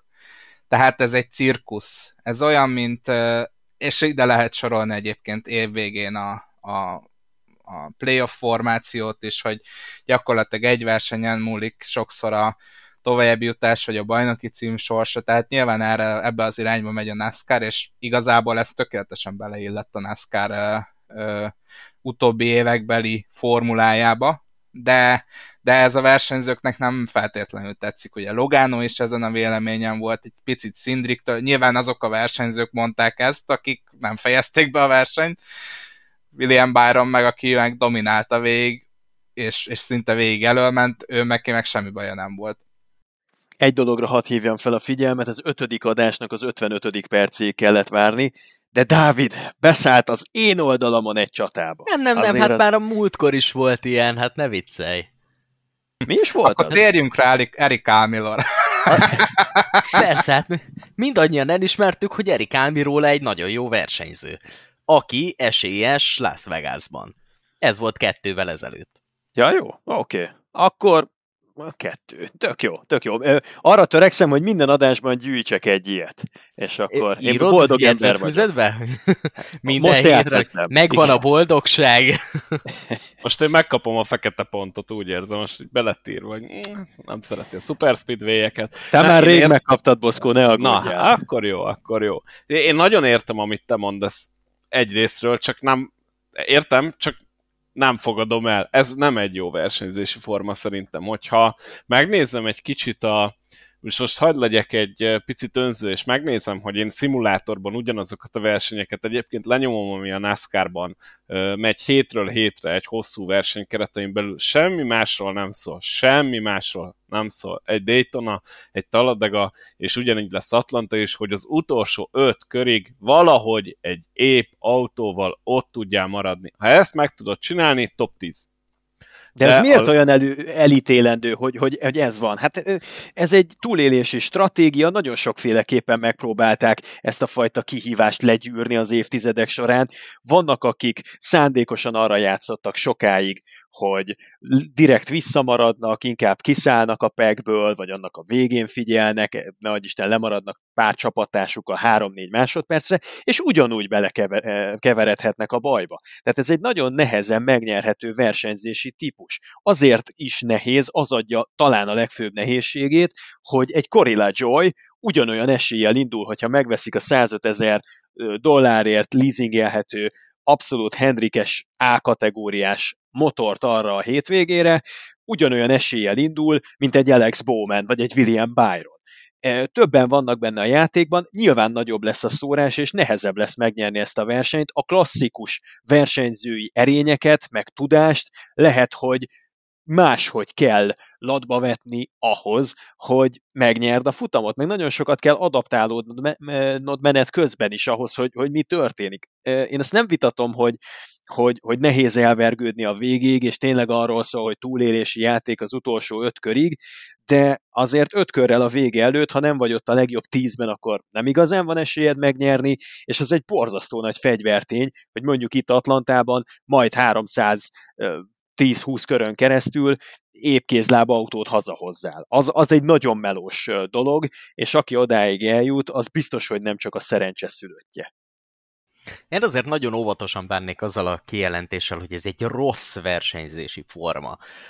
Főleg, amikor egy olyan sportágról, olyan szakágról készítünk műsort, ami úgy unblock az európai ember szemében egy rossz versenyzési forma. Na most nyilvánvalóan bejön az a, az a tényező is a dologba, hogy mivel lehet megfogni egy olyan embert, aki még nem látott NASCAR futamot. Nyilvánvalóan mivel kerülsz be a ö, médiába első körben, nagyon szoros verseny volt, meg sok volt rajta a baleset. Ilyen szempontból is meg lehet közelíteni a Super Speedway versenyeket. Aztán meg lehet közelíteni olyan szempontból a Super Speedway versenyeket, hogy mekkora volt az izgalmi faktor, mennyire volt a, ö, nagy a változatosság, mekkora volt a feszültség a versenyen, és ezen a versenyen volt feszültség rendesen. Ezen a hétvégén úgy összességében mondjuk a track futam az nem volt annyira nagyon jó, de szerintem az Xfinity az már elég jól elment. Tehát, hogyha mondjuk összehasonlítjuk egy Daytonával, mondjuk két évvel ezelőttről, vagy úgy összességében mondjuk úgy inkább, hogy egy átlag Daytonai versennyel, mi szokott lenni Daytonában nagyon sokszor, csatáznak az első szakaszban, mondjuk az első szakasz elején, aztán a végén van egy kis hajrá, aztán a második szakaszt is valahogy úgy túlélik, és elindul a vonatozás, elkezdenek egy nagyjából 20 autós vonalat húzni, és gyakorlatilag mennek végig, végig kivárásra egy hosszú távú stratégiát felépítve, míg ezen a versenyen gyakorlatilag Nyilván azért többször előfordult az, hogy vonatozzanak, de már magának a pályának a sajátosságából is nem alakult ki olyan hosszú kígyó, olyan nagy vonatozás, tehát gyakorlatilag végig megvolt az, hogy láttál is valamit, nem csak próbáltad túlélni, és próbáltál haladni az eseményekkel, mikor érünk már el ahhoz a ponthoz, amikor történni fog valami. Tehát ilyen szempontból szerintem, ha Super Speedway-eket nézzük, ez a pálya, ez, ez nagyon jó versenyt hozott. Kicsit hosszú volt, meg nyilván ha vannak ilyen emberek, akik nem szeretik a super speedway-eket alapból, akkor azzal nem tudunk mit tenni, de általánosítani, én azért olyan nagyon nem általános, általánosítanék, hogy ez egy rossz versenyzési forma. Más, tény, de... Más, de jó, akkor két dolog. Az egyik, én meg tudom magyarázni, hogy mi a bajom ezzel a versenyzési formával. Az, hogy ugye említed a vonatozást. Semmi értelme akkor itt hosszú versenyeket csinálni. Ne csináljunk négy órás versenyt Daytonába, ne csináljunk négy órás versenyt Atlantába, mert végignéz az ember négy órát, és a végére marad tíz autó. És az a maradék 30 autó, az két balesetbe esik ki. Tehát én nekem ez a legnagyobb bajom ezzel a versenyzési formával. A másik bajom, az az, hogy hat ilyen versenyünk lesz most már az évben. Akkor, akkor szüntessünk meg Taladegát, vagy szüntessük meg az egyik Daytonát.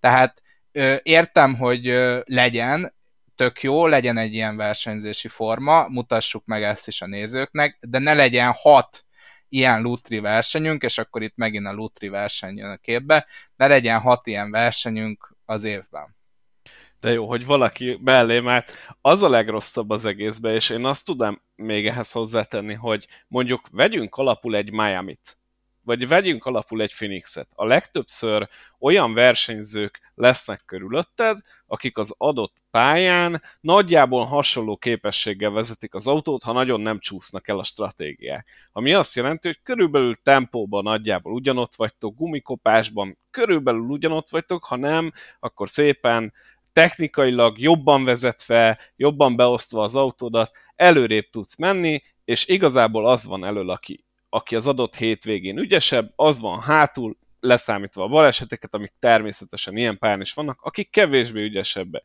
Én azért sem szeretem főleg a Super Speedway-eket, és azért ezt, ezt ne túlozzuk el, szóval nem akarnám fölrobbantani Daytonát meg Taladegát, hanem inkább az Andrissal értek egyet, hogy legyen abból egy-egy, és akkor be lehet rakni ezt az Atlantát, csak valahogy szedjük ki alól a régi jó kis másfelesünket.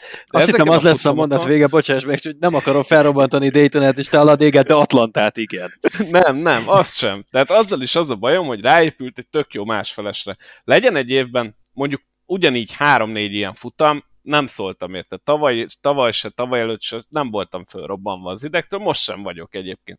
Csak azért nem szeretem, mert én meg azt gondolom, hogy ezeken a pályákon nagyon sok olyan ember keveredik az amúgy ügyesebb, minden tekintetben ügyesebb pilóták közé, akiknek nem feltétlenül ott van a helye. És ez csak azért van, mert ezeken a pályákon padlógáz balkanyar, és ez szokta legtöbbször megkapni a NASCAR kritikának, ezek a pályák valóban padlógáz balkanyarok. És gyakorlatilag ö, gyakorlatilag tényleg ez, ez automata pilótába körbe tudnák menni az autók ugyanígy. És igazából az, hogyha egy tömegbalesetbe te jössz hátul ötödikként és belekeveredsz, ott bármilyen képességedet előveheted, ott röpülsz a falba.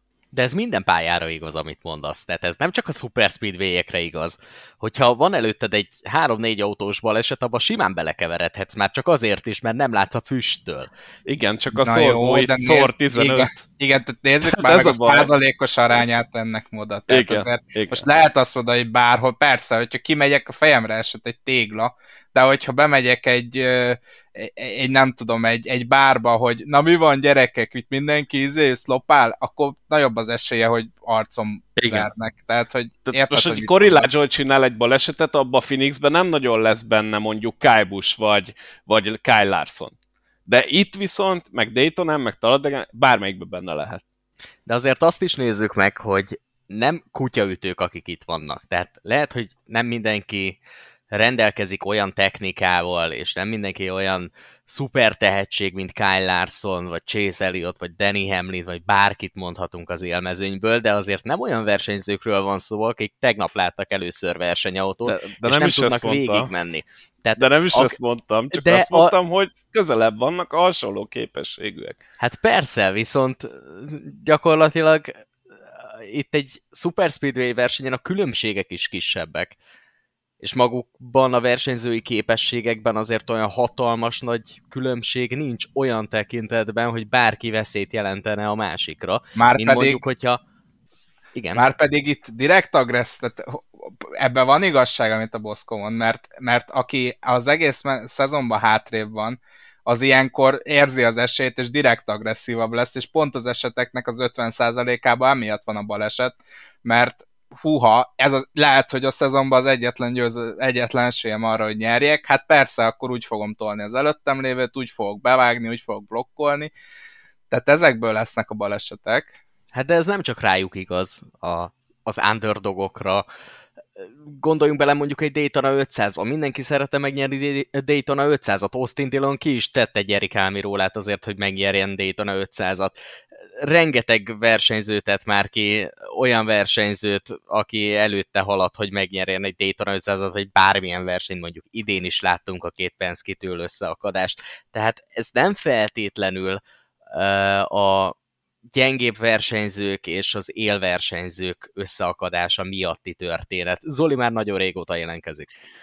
Igen, igazából csak annyit szerettem volna mondani, hogy én nem látom be azt az érvrendszert, ami szerint olyan versenyzők kerülhetnek az élre, és teremthetnek ott valamiféle nem várt helyzetet a hibáikkal, vagy a túl sok agresszióval, amit bevállalnak, akik egyébként nem szoktak ott lenni mind a hét, minden héten. Hát pont ez szerintem pozitívumként is jóváírható a Super Speedway versenyzés mellett, mert hiszen arról van szó, hogy ez egy kiegyenlítő szerepet tölt be, ez a fajta versenyzés.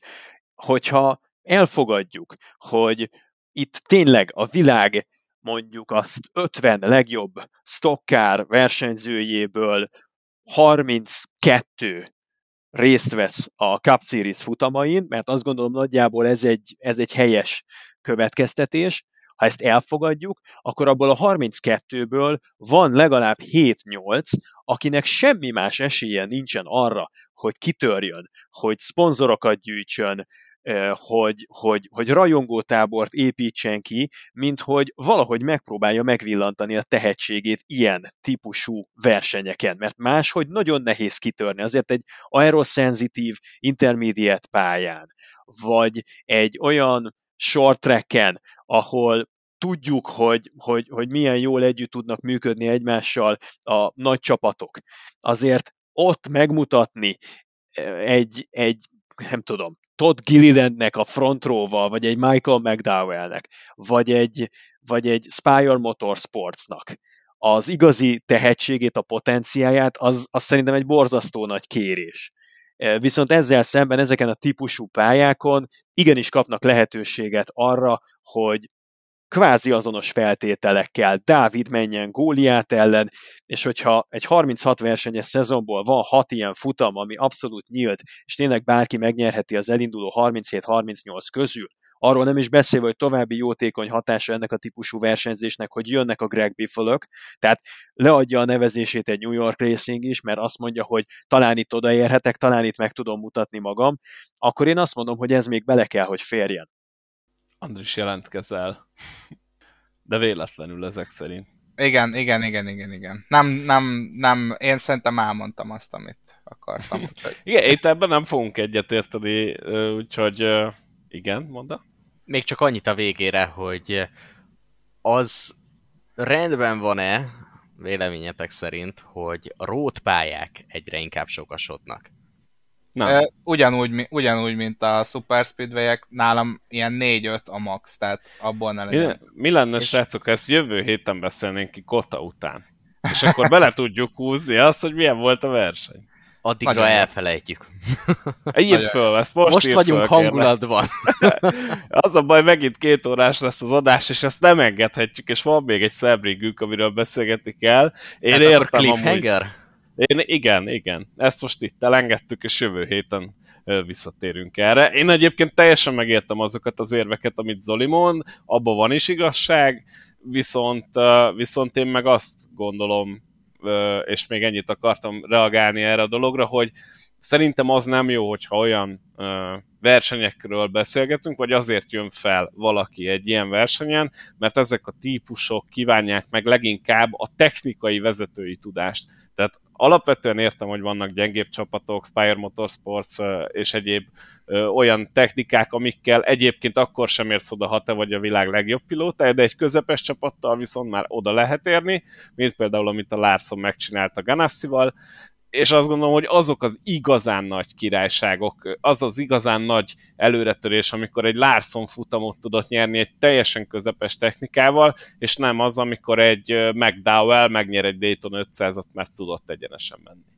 Hát én erre csak annyit, hogyha beszúrhatok gyorsan, hogy a Brett Keselowski jelenséget is egy nagyon agresszív 2009-es taladégai futambefutónak köszönhetjük, és ő például ott adta meg a pályafutásának azt a kezdőlökést, ami végül Cup Series bajnoki címre emelte, és ez csak egy kiragadott példa volt olyan versenyzők, akiknek egyébként máshogy nem nagyon lehetett volna lehetőségük arra, hogy igazán kibontakoztassák a tehetségüket, azok pont az ilyen versenyekkel berobbanhatnak, berobbanhattak. Van rá történelmi példa, és még lesz is.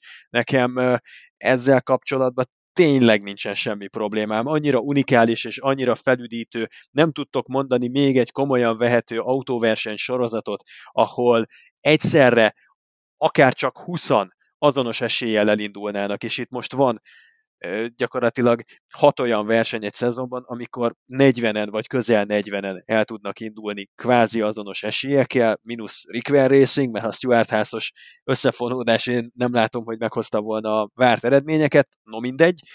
Szóval én szerintem ez unikális, kell, nagyon kell a NASCAR-nak ez, mert tovább élteti azt a fajta szellemiséget, amire ez az egész versenysorozat annó elkezdett felépülni, 50-es, 60-as, 70-es években. Ez egy open széria volt, és be lehetett törni a semmiből. Ugyanez a lehetőség most nagyon sokak előtt nyitva áll. Én, én szerintem egyébként nincs nagyon messze az álláspontunk. Itt a kellnek a mennyisége az, ami, amiben nem értünk egyet, mert nekem elég négy, te örülsz a plusz kettőnek, meg a másik az, hogy, hogy egy én azt sajnálom, ahogy elmondtad, hogy egy jó másfelesre lett fölhúzva, te meg igazából ezt, nem tudom, ez igazából nem derült ki, hogy te ezt mennyire sajnálod, vagy mennyire nem, de alapvetően jobban támogatod ezt a vezetési formát. Én is nem azt mondom, hogy töröljük ki, meg döntsük romba, meg felejtsük el, de nekem sok a hat. Mm, igen, ezt el tudom fogadni. Azt eh, hiszem, hogy, és én annak nagyon régóta híve lennék, hogy legyenek olyan pályák, amelyek eh, mondjuk csak két-három évente kerülnek be a naptárba, és több pályát rotáljunk. Tehát ne legyen minden évben két talladéga, meg két Daytona, be lehet áldozni mondjuk a talladégai őszi versenyt, meg be lehet áldozni a Daytonai nyári versenyt, időnként lehetnek ilyen két-három évente egy-egy szezonos kihagyások az említett versenyeknél, és ugyanígy Atlantát is. Én inkább több pályát rotálnék, és adott esetben ilyen több éves, nem tudom, 36 hónapos forgóban gondolkodnék. Ilyen szempontból legitim az érvelésed, és meg tudom érteni az Atlanta Motor Speedway-t, én is sajnálom, de hát nézd meg a georgiai jegyeladásokat, Chase Elliott ide vagy azért ott, bocsánat, azért ott vannak, vannak, vagy voltak problémák a látogatottsággal. Na, igen. Mi történik a mikrofonoddal? Voltak problémák. Ráte, a... Rátehénkedtem a ö, tapipadra itt a laptopnak a tapipadjára. Nem tudom, meddig lehetett hallani, csak annyit akartam kinyögni itt a végén, hogy a látogatottsággal, a atlantai jegyeladásokkal voltak problémák, és nem igazán hiszem, hogy, hogy, hogy máshogy meg lehetett volna menteni az Atlanta Motor Speedway-t, hogy maradjon két szezonnal a nap naptárban, vagyis két versennyel a naptárban, és azt ne felejtsétek el, hogy ennek a pályának volt egy egybefüggő tíz éves periódus a 2011 és 2020 között, amikor évente csak egy versenyt rendezett, és annak is már az volt az előzménye, hogy ott 2008-9-10 környéken a gazdasági válság miatt Georgiában eléggé leáldozott a jegyeladásoknak. Úgyhogy ezt a pályát művi úton fent lehetett volna tartani a, a régi hagyománytiszteletből, de akkor évente legfeljebb egyszer látogattak volna el oda. Én egyébként megvettem ezt az ötletedet, én ebben a rotálásban abszolút benne vagyok. Szóval én most a, a, megvan a, az a jelenet, a, amikor a fekete lovagnak kezét, lábát levágják, és utána mondja, hogy egy döntetlenbe kiegyezünk. Most azt ne döntsük el, hogy melyikünk a fekete lovag, de én felajánlom hogy én vagyok, és egy döntetlenbe kiegyezhetünk. Ezt a rotációt, elmondod a NASCAR-nak, és behozzák, semmi problémám nem lesz. Nyilván ilyen, persze pont ilyen viszonyban vagyunk a nascar hogy én megmondom mondjuk a Ben Kennedy-nek, hogy mit kellene csinálni. Hagyad, hagyad barátom ezeket a stadion futamokat, amire egy csomó pénzt kidobtatok most télen is, nem kell ez a hülyeség. Menjünk vissza Chicago Landbe, meg jöjjön a Nashville Fairgrounds, North Wilkesboro, Így meg a hasonlók, és akkor 36 havonta rotáljuk a futamokat dolgokat. Így van. Így van. Ezzel annyira egyet tudok érteni, hogy ezt elmondani nem lehet. Ilyen jó hangulatban átnyergelünk a fantazira, mit szóltok? Ó, nem már, annyira rosszul sikerült. Következzen Kota, az jövő hét. Igen, Mada? Látom, hogy csak villan nem, is Nem, látom. csak véletlenül kattintottam, bocsáss meg.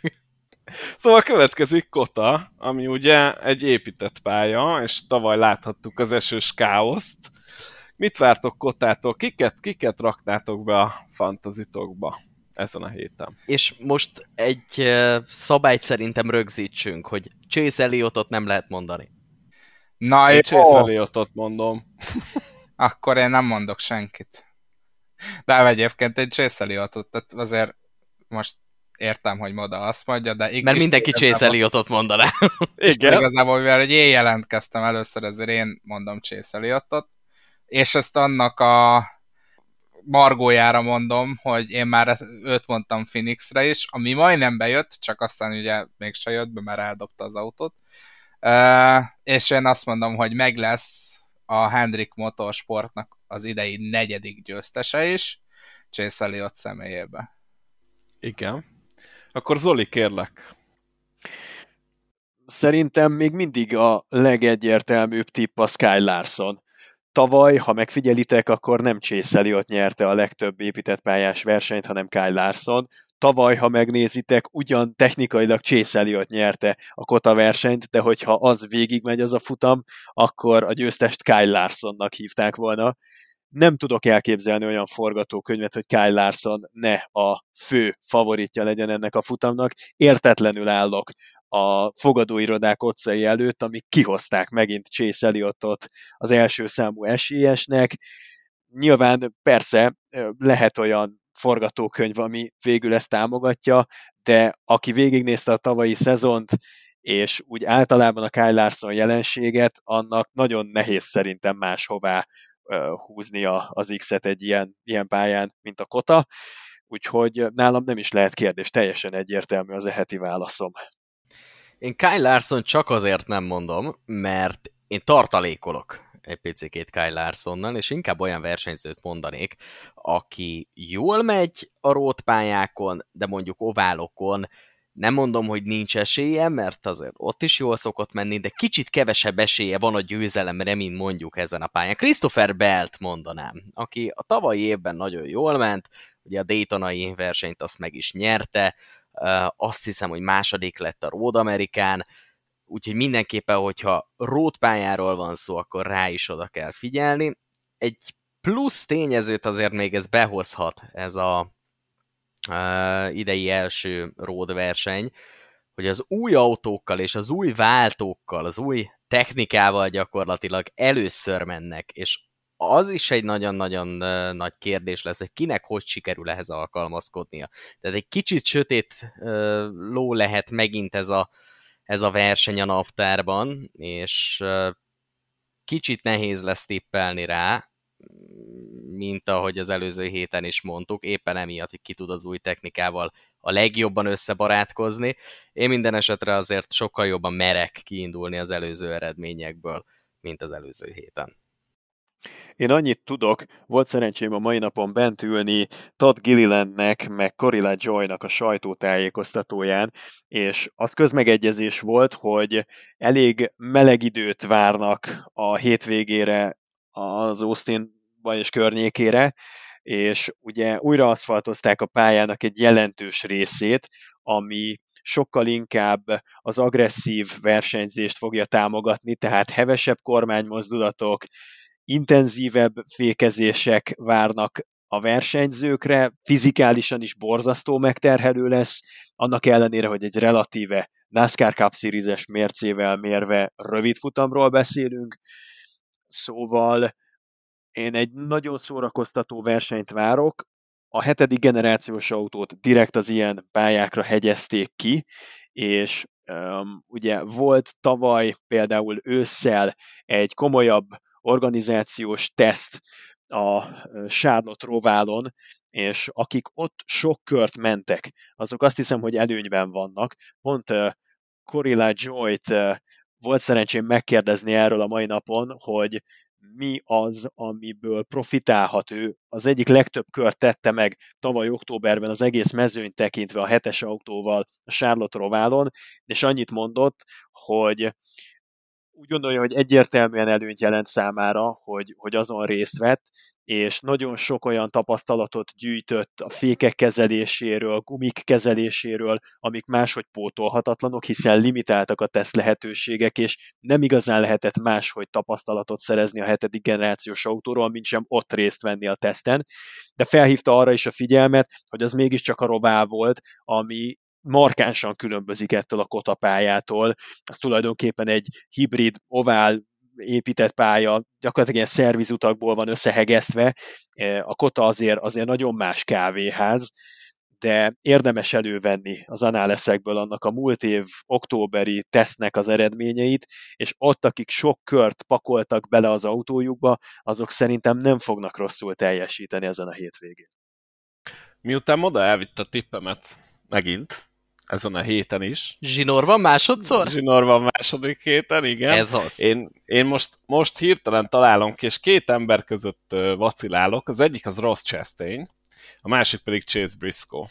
Valószínűleg én mind a kettőjüket be fogom tenni a, a fantazimba. Ugye Chastain tavaly itt, ha jól emlékszem, harmadik vagy negyedik helyen ért célba, és a Briscoe is végig jól ment, illetve Briscoe is ügyes utcai pályákon, illetve épített pályákon. Úgyhogy én kettő közül vacilálok. Én most azt mondanám, hogy, hogy Briskót fogom betenni, akit javaslok is, de amúgy az én fantazimban rossz Chastain is megtalálható majd. Jó tipp, én ezt aláírtam, megettem, tehát uh, szerintem, szerintem jó helyen kapizsgálsz, és nem lennék meglepve, hogyha Boszko a fele vinné megint növelni az előnyét ezzel a tipjével, mert ez, ez, ez igen, ez, ez, ez korrekt. Én ezt most adom. csökkent, amúgy most csökkent, most már nagyon kevéssel vezetek. De most Igen, de hozzám képest egyre több ja. tudod, mert nekem nagyon, nagyon nagy befürdés volt ez az Atlanta. Maradj, szerintem hát, mindenkinek. Tehát Igen. én az összes versenyzőm, mind a, hát gyakorlatilag hat, mert a garázsban folyamatosan váltogattam Kyle Busch-t, és azt hiszem Martin Truex Jr. Uh, gyakorlatilag minden versenyzőm balesetbe keveredett. Még az a versenyzőm is balesetbe keveredett, akit végül nem raktam be véletlenül. Én még Wreckhouse-t is visszaraktam, mert volt 7 stage pontja, és azzal már többet szerzett, mint valamelyik másik pilótám, aki kiesett elé. Én Bocsánat, megmond... Stenhouse, csak én... Wreckhouse-a. Hát, én, én megmondom őszintén, hogy nem volt, nem láttam élőben a, a versenyt, de arra a következtetésre jutottam a fantazim alapján, és a garázsban lévő embereim alapján, hogy ha itt ültem volna és néztem volna a versenyt, akkor se lettem volna sokkal előrébb. Én azt hiszem a 50 valahány nevezőből 41 lettem, hogyha itt vagyok, akkor szerintem egy erős 35 összejött volna, és szereztem volna kb. 10 ponttal többet, úgyhogy hát ez egy ilyen hét volt szerintem, nem csak nekem, hanem sokaknak. Hát ez a tipikus Super Speedway 7, ugye, de nem menjünk bele, tényleg lezártuk a témát, megadtam magam.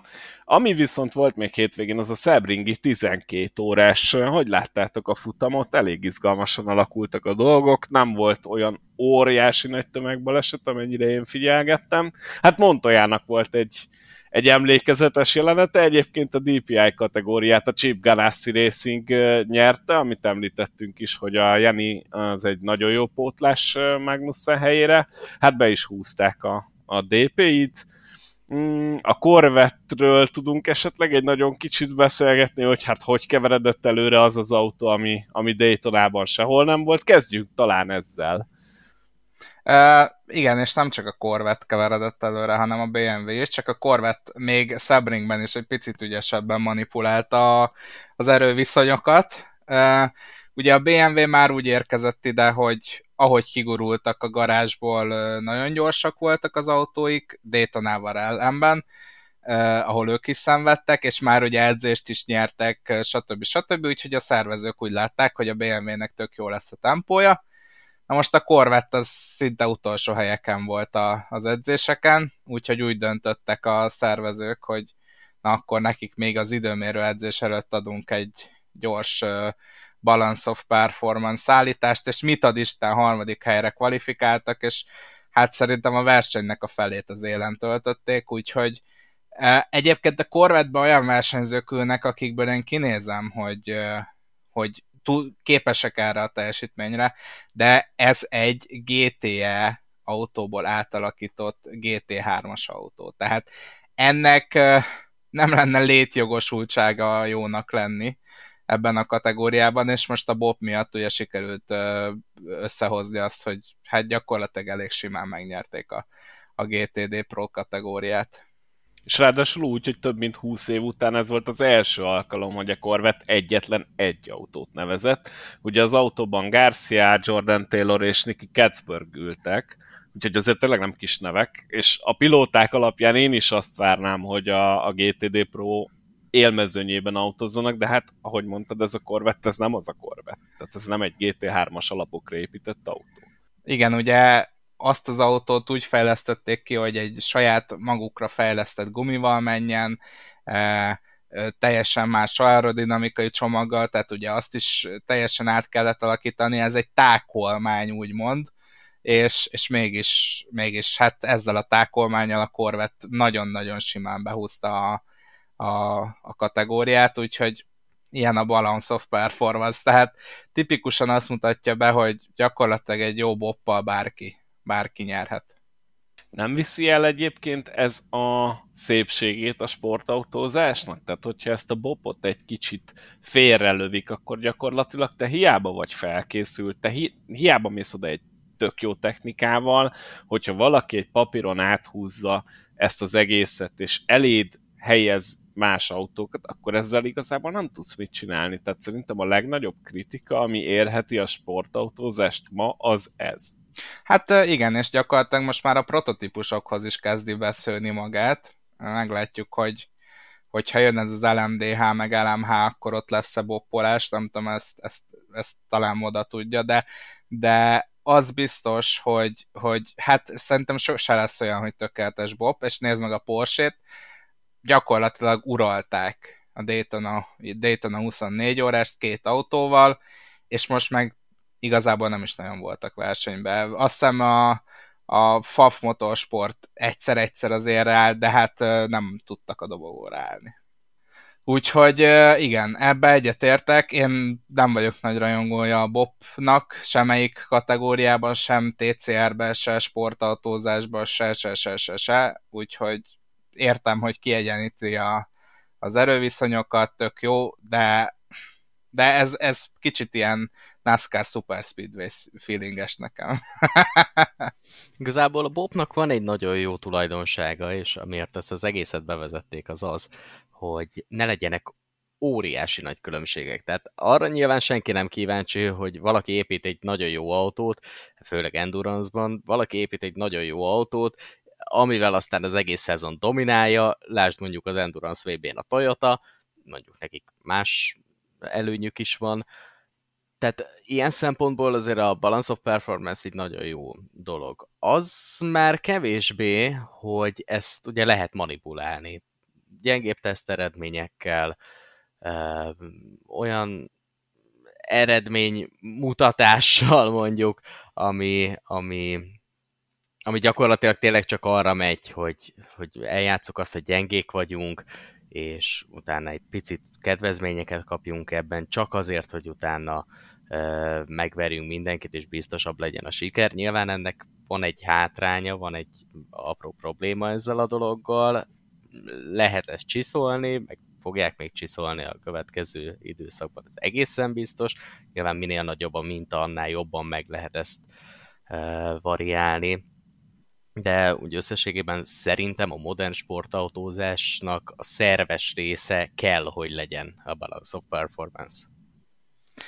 És hát ugye a GT3 kategória az elkövetkezendő két évben nagyon át fog alakulni, illetve nem is azt mondom, hogy át fog alakulni, de sok új szereplő lesz.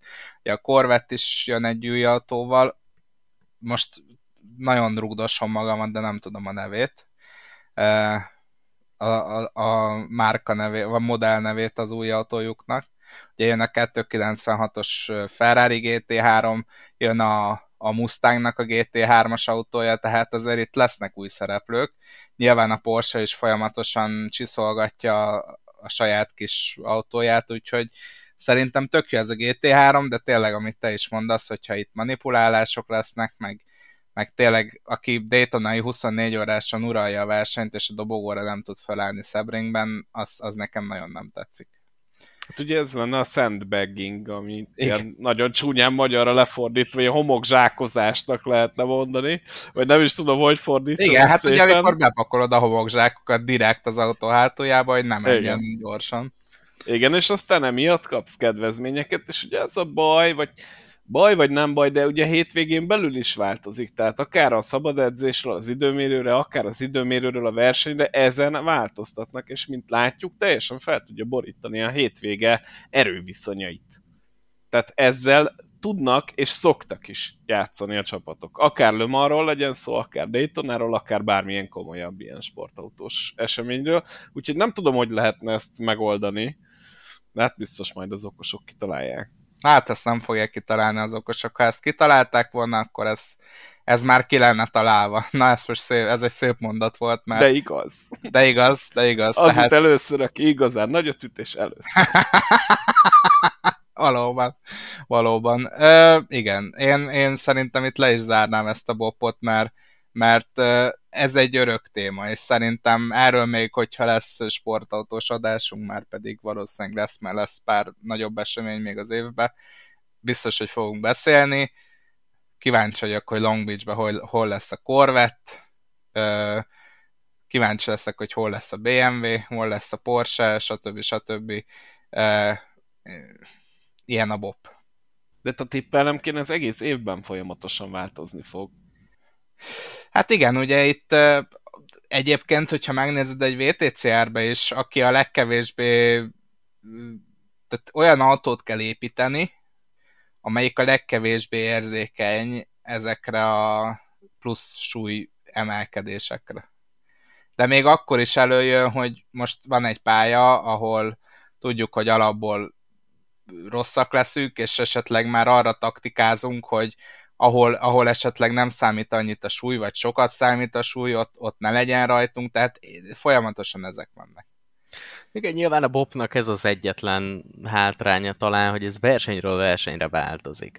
És nincs egy, egy mondjuk technológiai kiegyenlítés, hogy mondjuk vers, vagy szezon elején mennek három különböző fajta pályán teszteket, és akkor azoknak az eredményei alapján kialakítanának egy sorrendet. Nyilván ezt is csak úgy lehetne megoldani, hogyha független csapatok, független versenyzőkkel futnának bizonyos pályákon bizonyos köröket, és ezek alapján állítanák föl gyakorlatilag ezt a, ezt a Balance of Performance sorrendet. Tehát ennek ez talán az egyetlen probléma, hogy túlságosan befolyásolható, és túlságosan változik versenyről versenyre. Nyilván ez igazából más kategóriákban, például a VTCR-ben szembetűnő, amikor az egyik versenyt valaki megnyeri, a következő fordulóban meg a 20. helyen végez. Nyilván ennyire nincsen elszállva az imszában, de nyilván megvan ez a probléma. Hát igen, és itt a, egészen a végéig kiélezett harc ment a győzelemért, amit ahogy már említettük, a Chip Ganassi Racing szerzett meg, Bamberlin és Jani felállással, de a JDC Miller Motorsports szorosan ott volt a nyomukban Westbrook, Woodyear és Dual. Harmadik helyen pedig a William Engineering uh, csapata érkezett meg, Derani Nunez és Conway volt a három pilótájuk. Hogy láttátok a versenyt magát?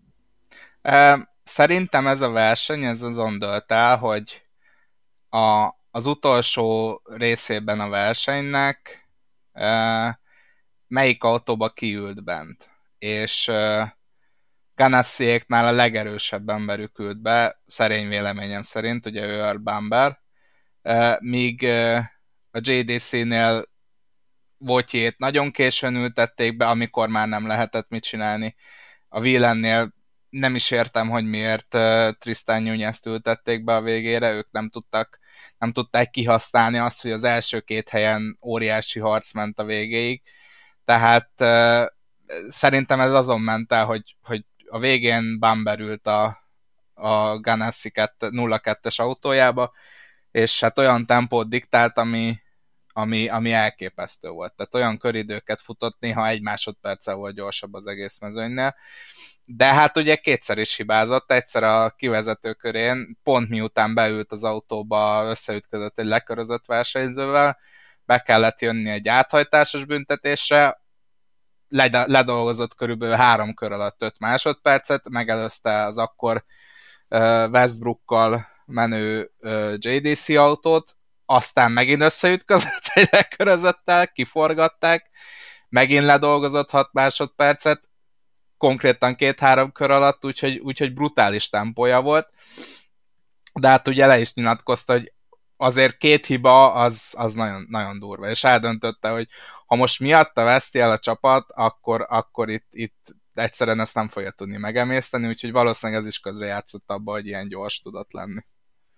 Amiről beszélnünk kell még szerintem, és ütközés tekintetében fontos eleme a hétvégének, az Juan Pablo Montoya balesete, amit én egészen elképesztőnek tartok, ugyanis történt, hogy a T1 után beforogtak Montoya elé, és ugye, ahogy ő megérkezett, és pont lekörözésben volt, GT3 autók voltak a jobb oldalán, mintha gyakorlatilag nem is venné észre a maga előtt keresztben álló autót, neki ment, és hát ki is estek a futamból. Mit gondoltok már? Kopott Montoya egy picit?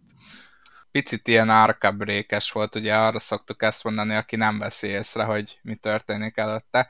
Hát e, minden autó tudott lassítani, ő nem. Ő, ő full tempóval jött be, na most vagy nem vette észre a sárga zászlót, ami ugye elméletileg a kormányán is villog, hogy itt e, sárga zászlós szakasz van, tehát e, én nem tudom, lehet, hogy megkopott, lehet, hogy csak azt mondta, hogy hát csak nem lehet akkor a baj, átmegyünk ezen simán, és mindenki öttel ment, ő pedig megérkezett padlógázzal, és, és ez lett a vége. Ugye gyakorlatilag kitör, kitörött a jobb első kereke, megtaláljátok a videót a 500 Miles-on, nem értette, nem értette a fia se, most nem tudom, hogy ő a, a megpördülő autóra meg a lelassuló mezőnyre volt kiakadva, vagy a faterra, de szerintem mindannyiunk életében vannak olyanok, amikor a kicsit, kicsit öregedő szülőkre azt mondjuk, hogy jaj, Istenem, apa, anya, mit csinálsz? És szerintem Sebastian Montoyánál is ez, ez látszott bár nem imsza, de egy picit merném belecsempészni az adásba így végszónak, és uh, Modához fordulnék ezzel a kérdéssel, hogy esetleg az Endurance világbajnokságon láthattunk-e élmenőtől nagy balesetet? Én nem emlékszek ilyenre. hát, José María López, amit ott összehozott, az, az egy elég érdekes ütközés volt. Így gyakorlatilag ugyanazt megcsinálta, mint amit az előbb ö, beszéltünk itt a DPI kategóriában Urban Bellről, hogy megforgatta magát egy lekörözött versenyzőn, össze is törte jelentősen az autót, csak aztán ő még tovább tudott menni, és egy jó néhány méterrel később egy sokkal nagyobb balesetet hozott össze. Hát csoda, hogy sikerült abból az autóból kiszállni, meg aztán a következő napi IMSA versenyen rajthoz tudott állni. Egyébként nem láttam még LMP1-es autót fejtetőn. Ez, ez most így extra volt. Illetve, bocsánat, LMP1-es autót mondtam, ez már nem az. Így van, ez már egy hypercar, egy hiperautó, egy vérbeli hypercar.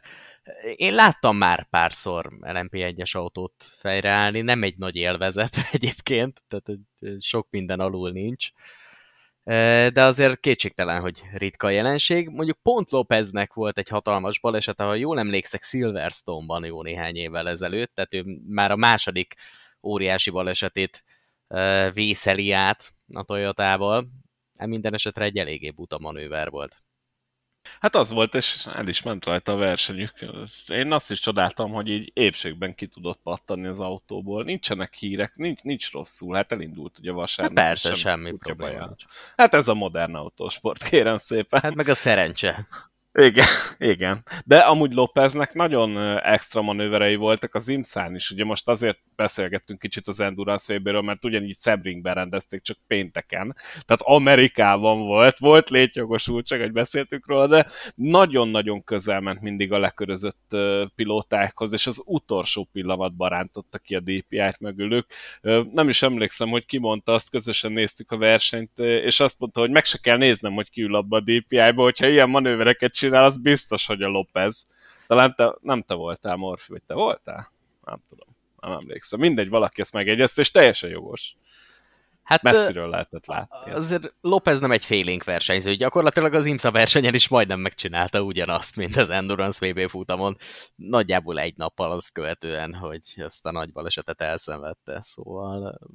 Akkor nem tanult belőle. Hát jó, Ezen, én úgy láttam, hogy nem tanult. Ezt, ezt azért tegyük hozzá, hogy Sebring egy nagyon szűk pálya, és összességében az endurance versenyzésnek megvan az a bája, hogy itt lassabb autókat kell leköröznöd, úgy, hogy közben ne veszíts időt, vagy ne veszíts több időt, mint a közvetlen ellenfeleid. És ezt csak így lehet megoldani, hogyha valaki agresszív, hogyha valaki nem fél elmenni a másik mellett, aki mondjuk adott esetben a pályának azon pontján 20-30 km per órával lassabb sebességgel megy. Ez ilyen. Néha nem jön össze. Néha nem adja ki. Néha nem. Na de reméljük, hogy a NASCAR-nak kiadja mégpedig vasárnap 21.30-tól lehet ezt a futamot majd ugye a Kotán megtekinteni, hát Texas, csak másik pálya, az Arena 4 és az Arena 4 Plus műsorán is, ugye Zoli? Itt Így van, minden fronton, min- mindenhol, ahol emberileg el lehet képzelni, ott adjuk. Akkor ez elérhető lesz a pluszon is, és a televízióban is, tehát még egyszer vasárnap 21.30 a hivatalos időpont, és utána néhány perccel kapcsolódtuk be az adásba. Hát ennyi lett volna már a Capidet Podcast. Köszönjük szépen, hogy itt voltatok. Egy kicsit hosszabbra nyúlt, hiszen három szériáról is beszélgettünk. Az elején és a végén hallható zenét pedig nagyon szépen köszönöm Gergác Ádám barátomnak, az aktuális zenekar gitárosának. Ő volt ugyanis az, aki egy kicsit kiegyengett ott a sávokat, és saját maga rájátszotta a gitárt. Úgyhogy ezt nagyon szépen köszönjük. Saját zenénk van. Kérem, hölgyeim és uraim úgyhogy ne is keressétek sehol, ez csak nálunk hallható. Jövő héten pedig jelentkezünk, hogy mi volt Kotán, legyetek jók addig, és vezessetek óvatosan, fussatok óvatosan, meg minden ilyesmi. Sziasztok! Sziasztok!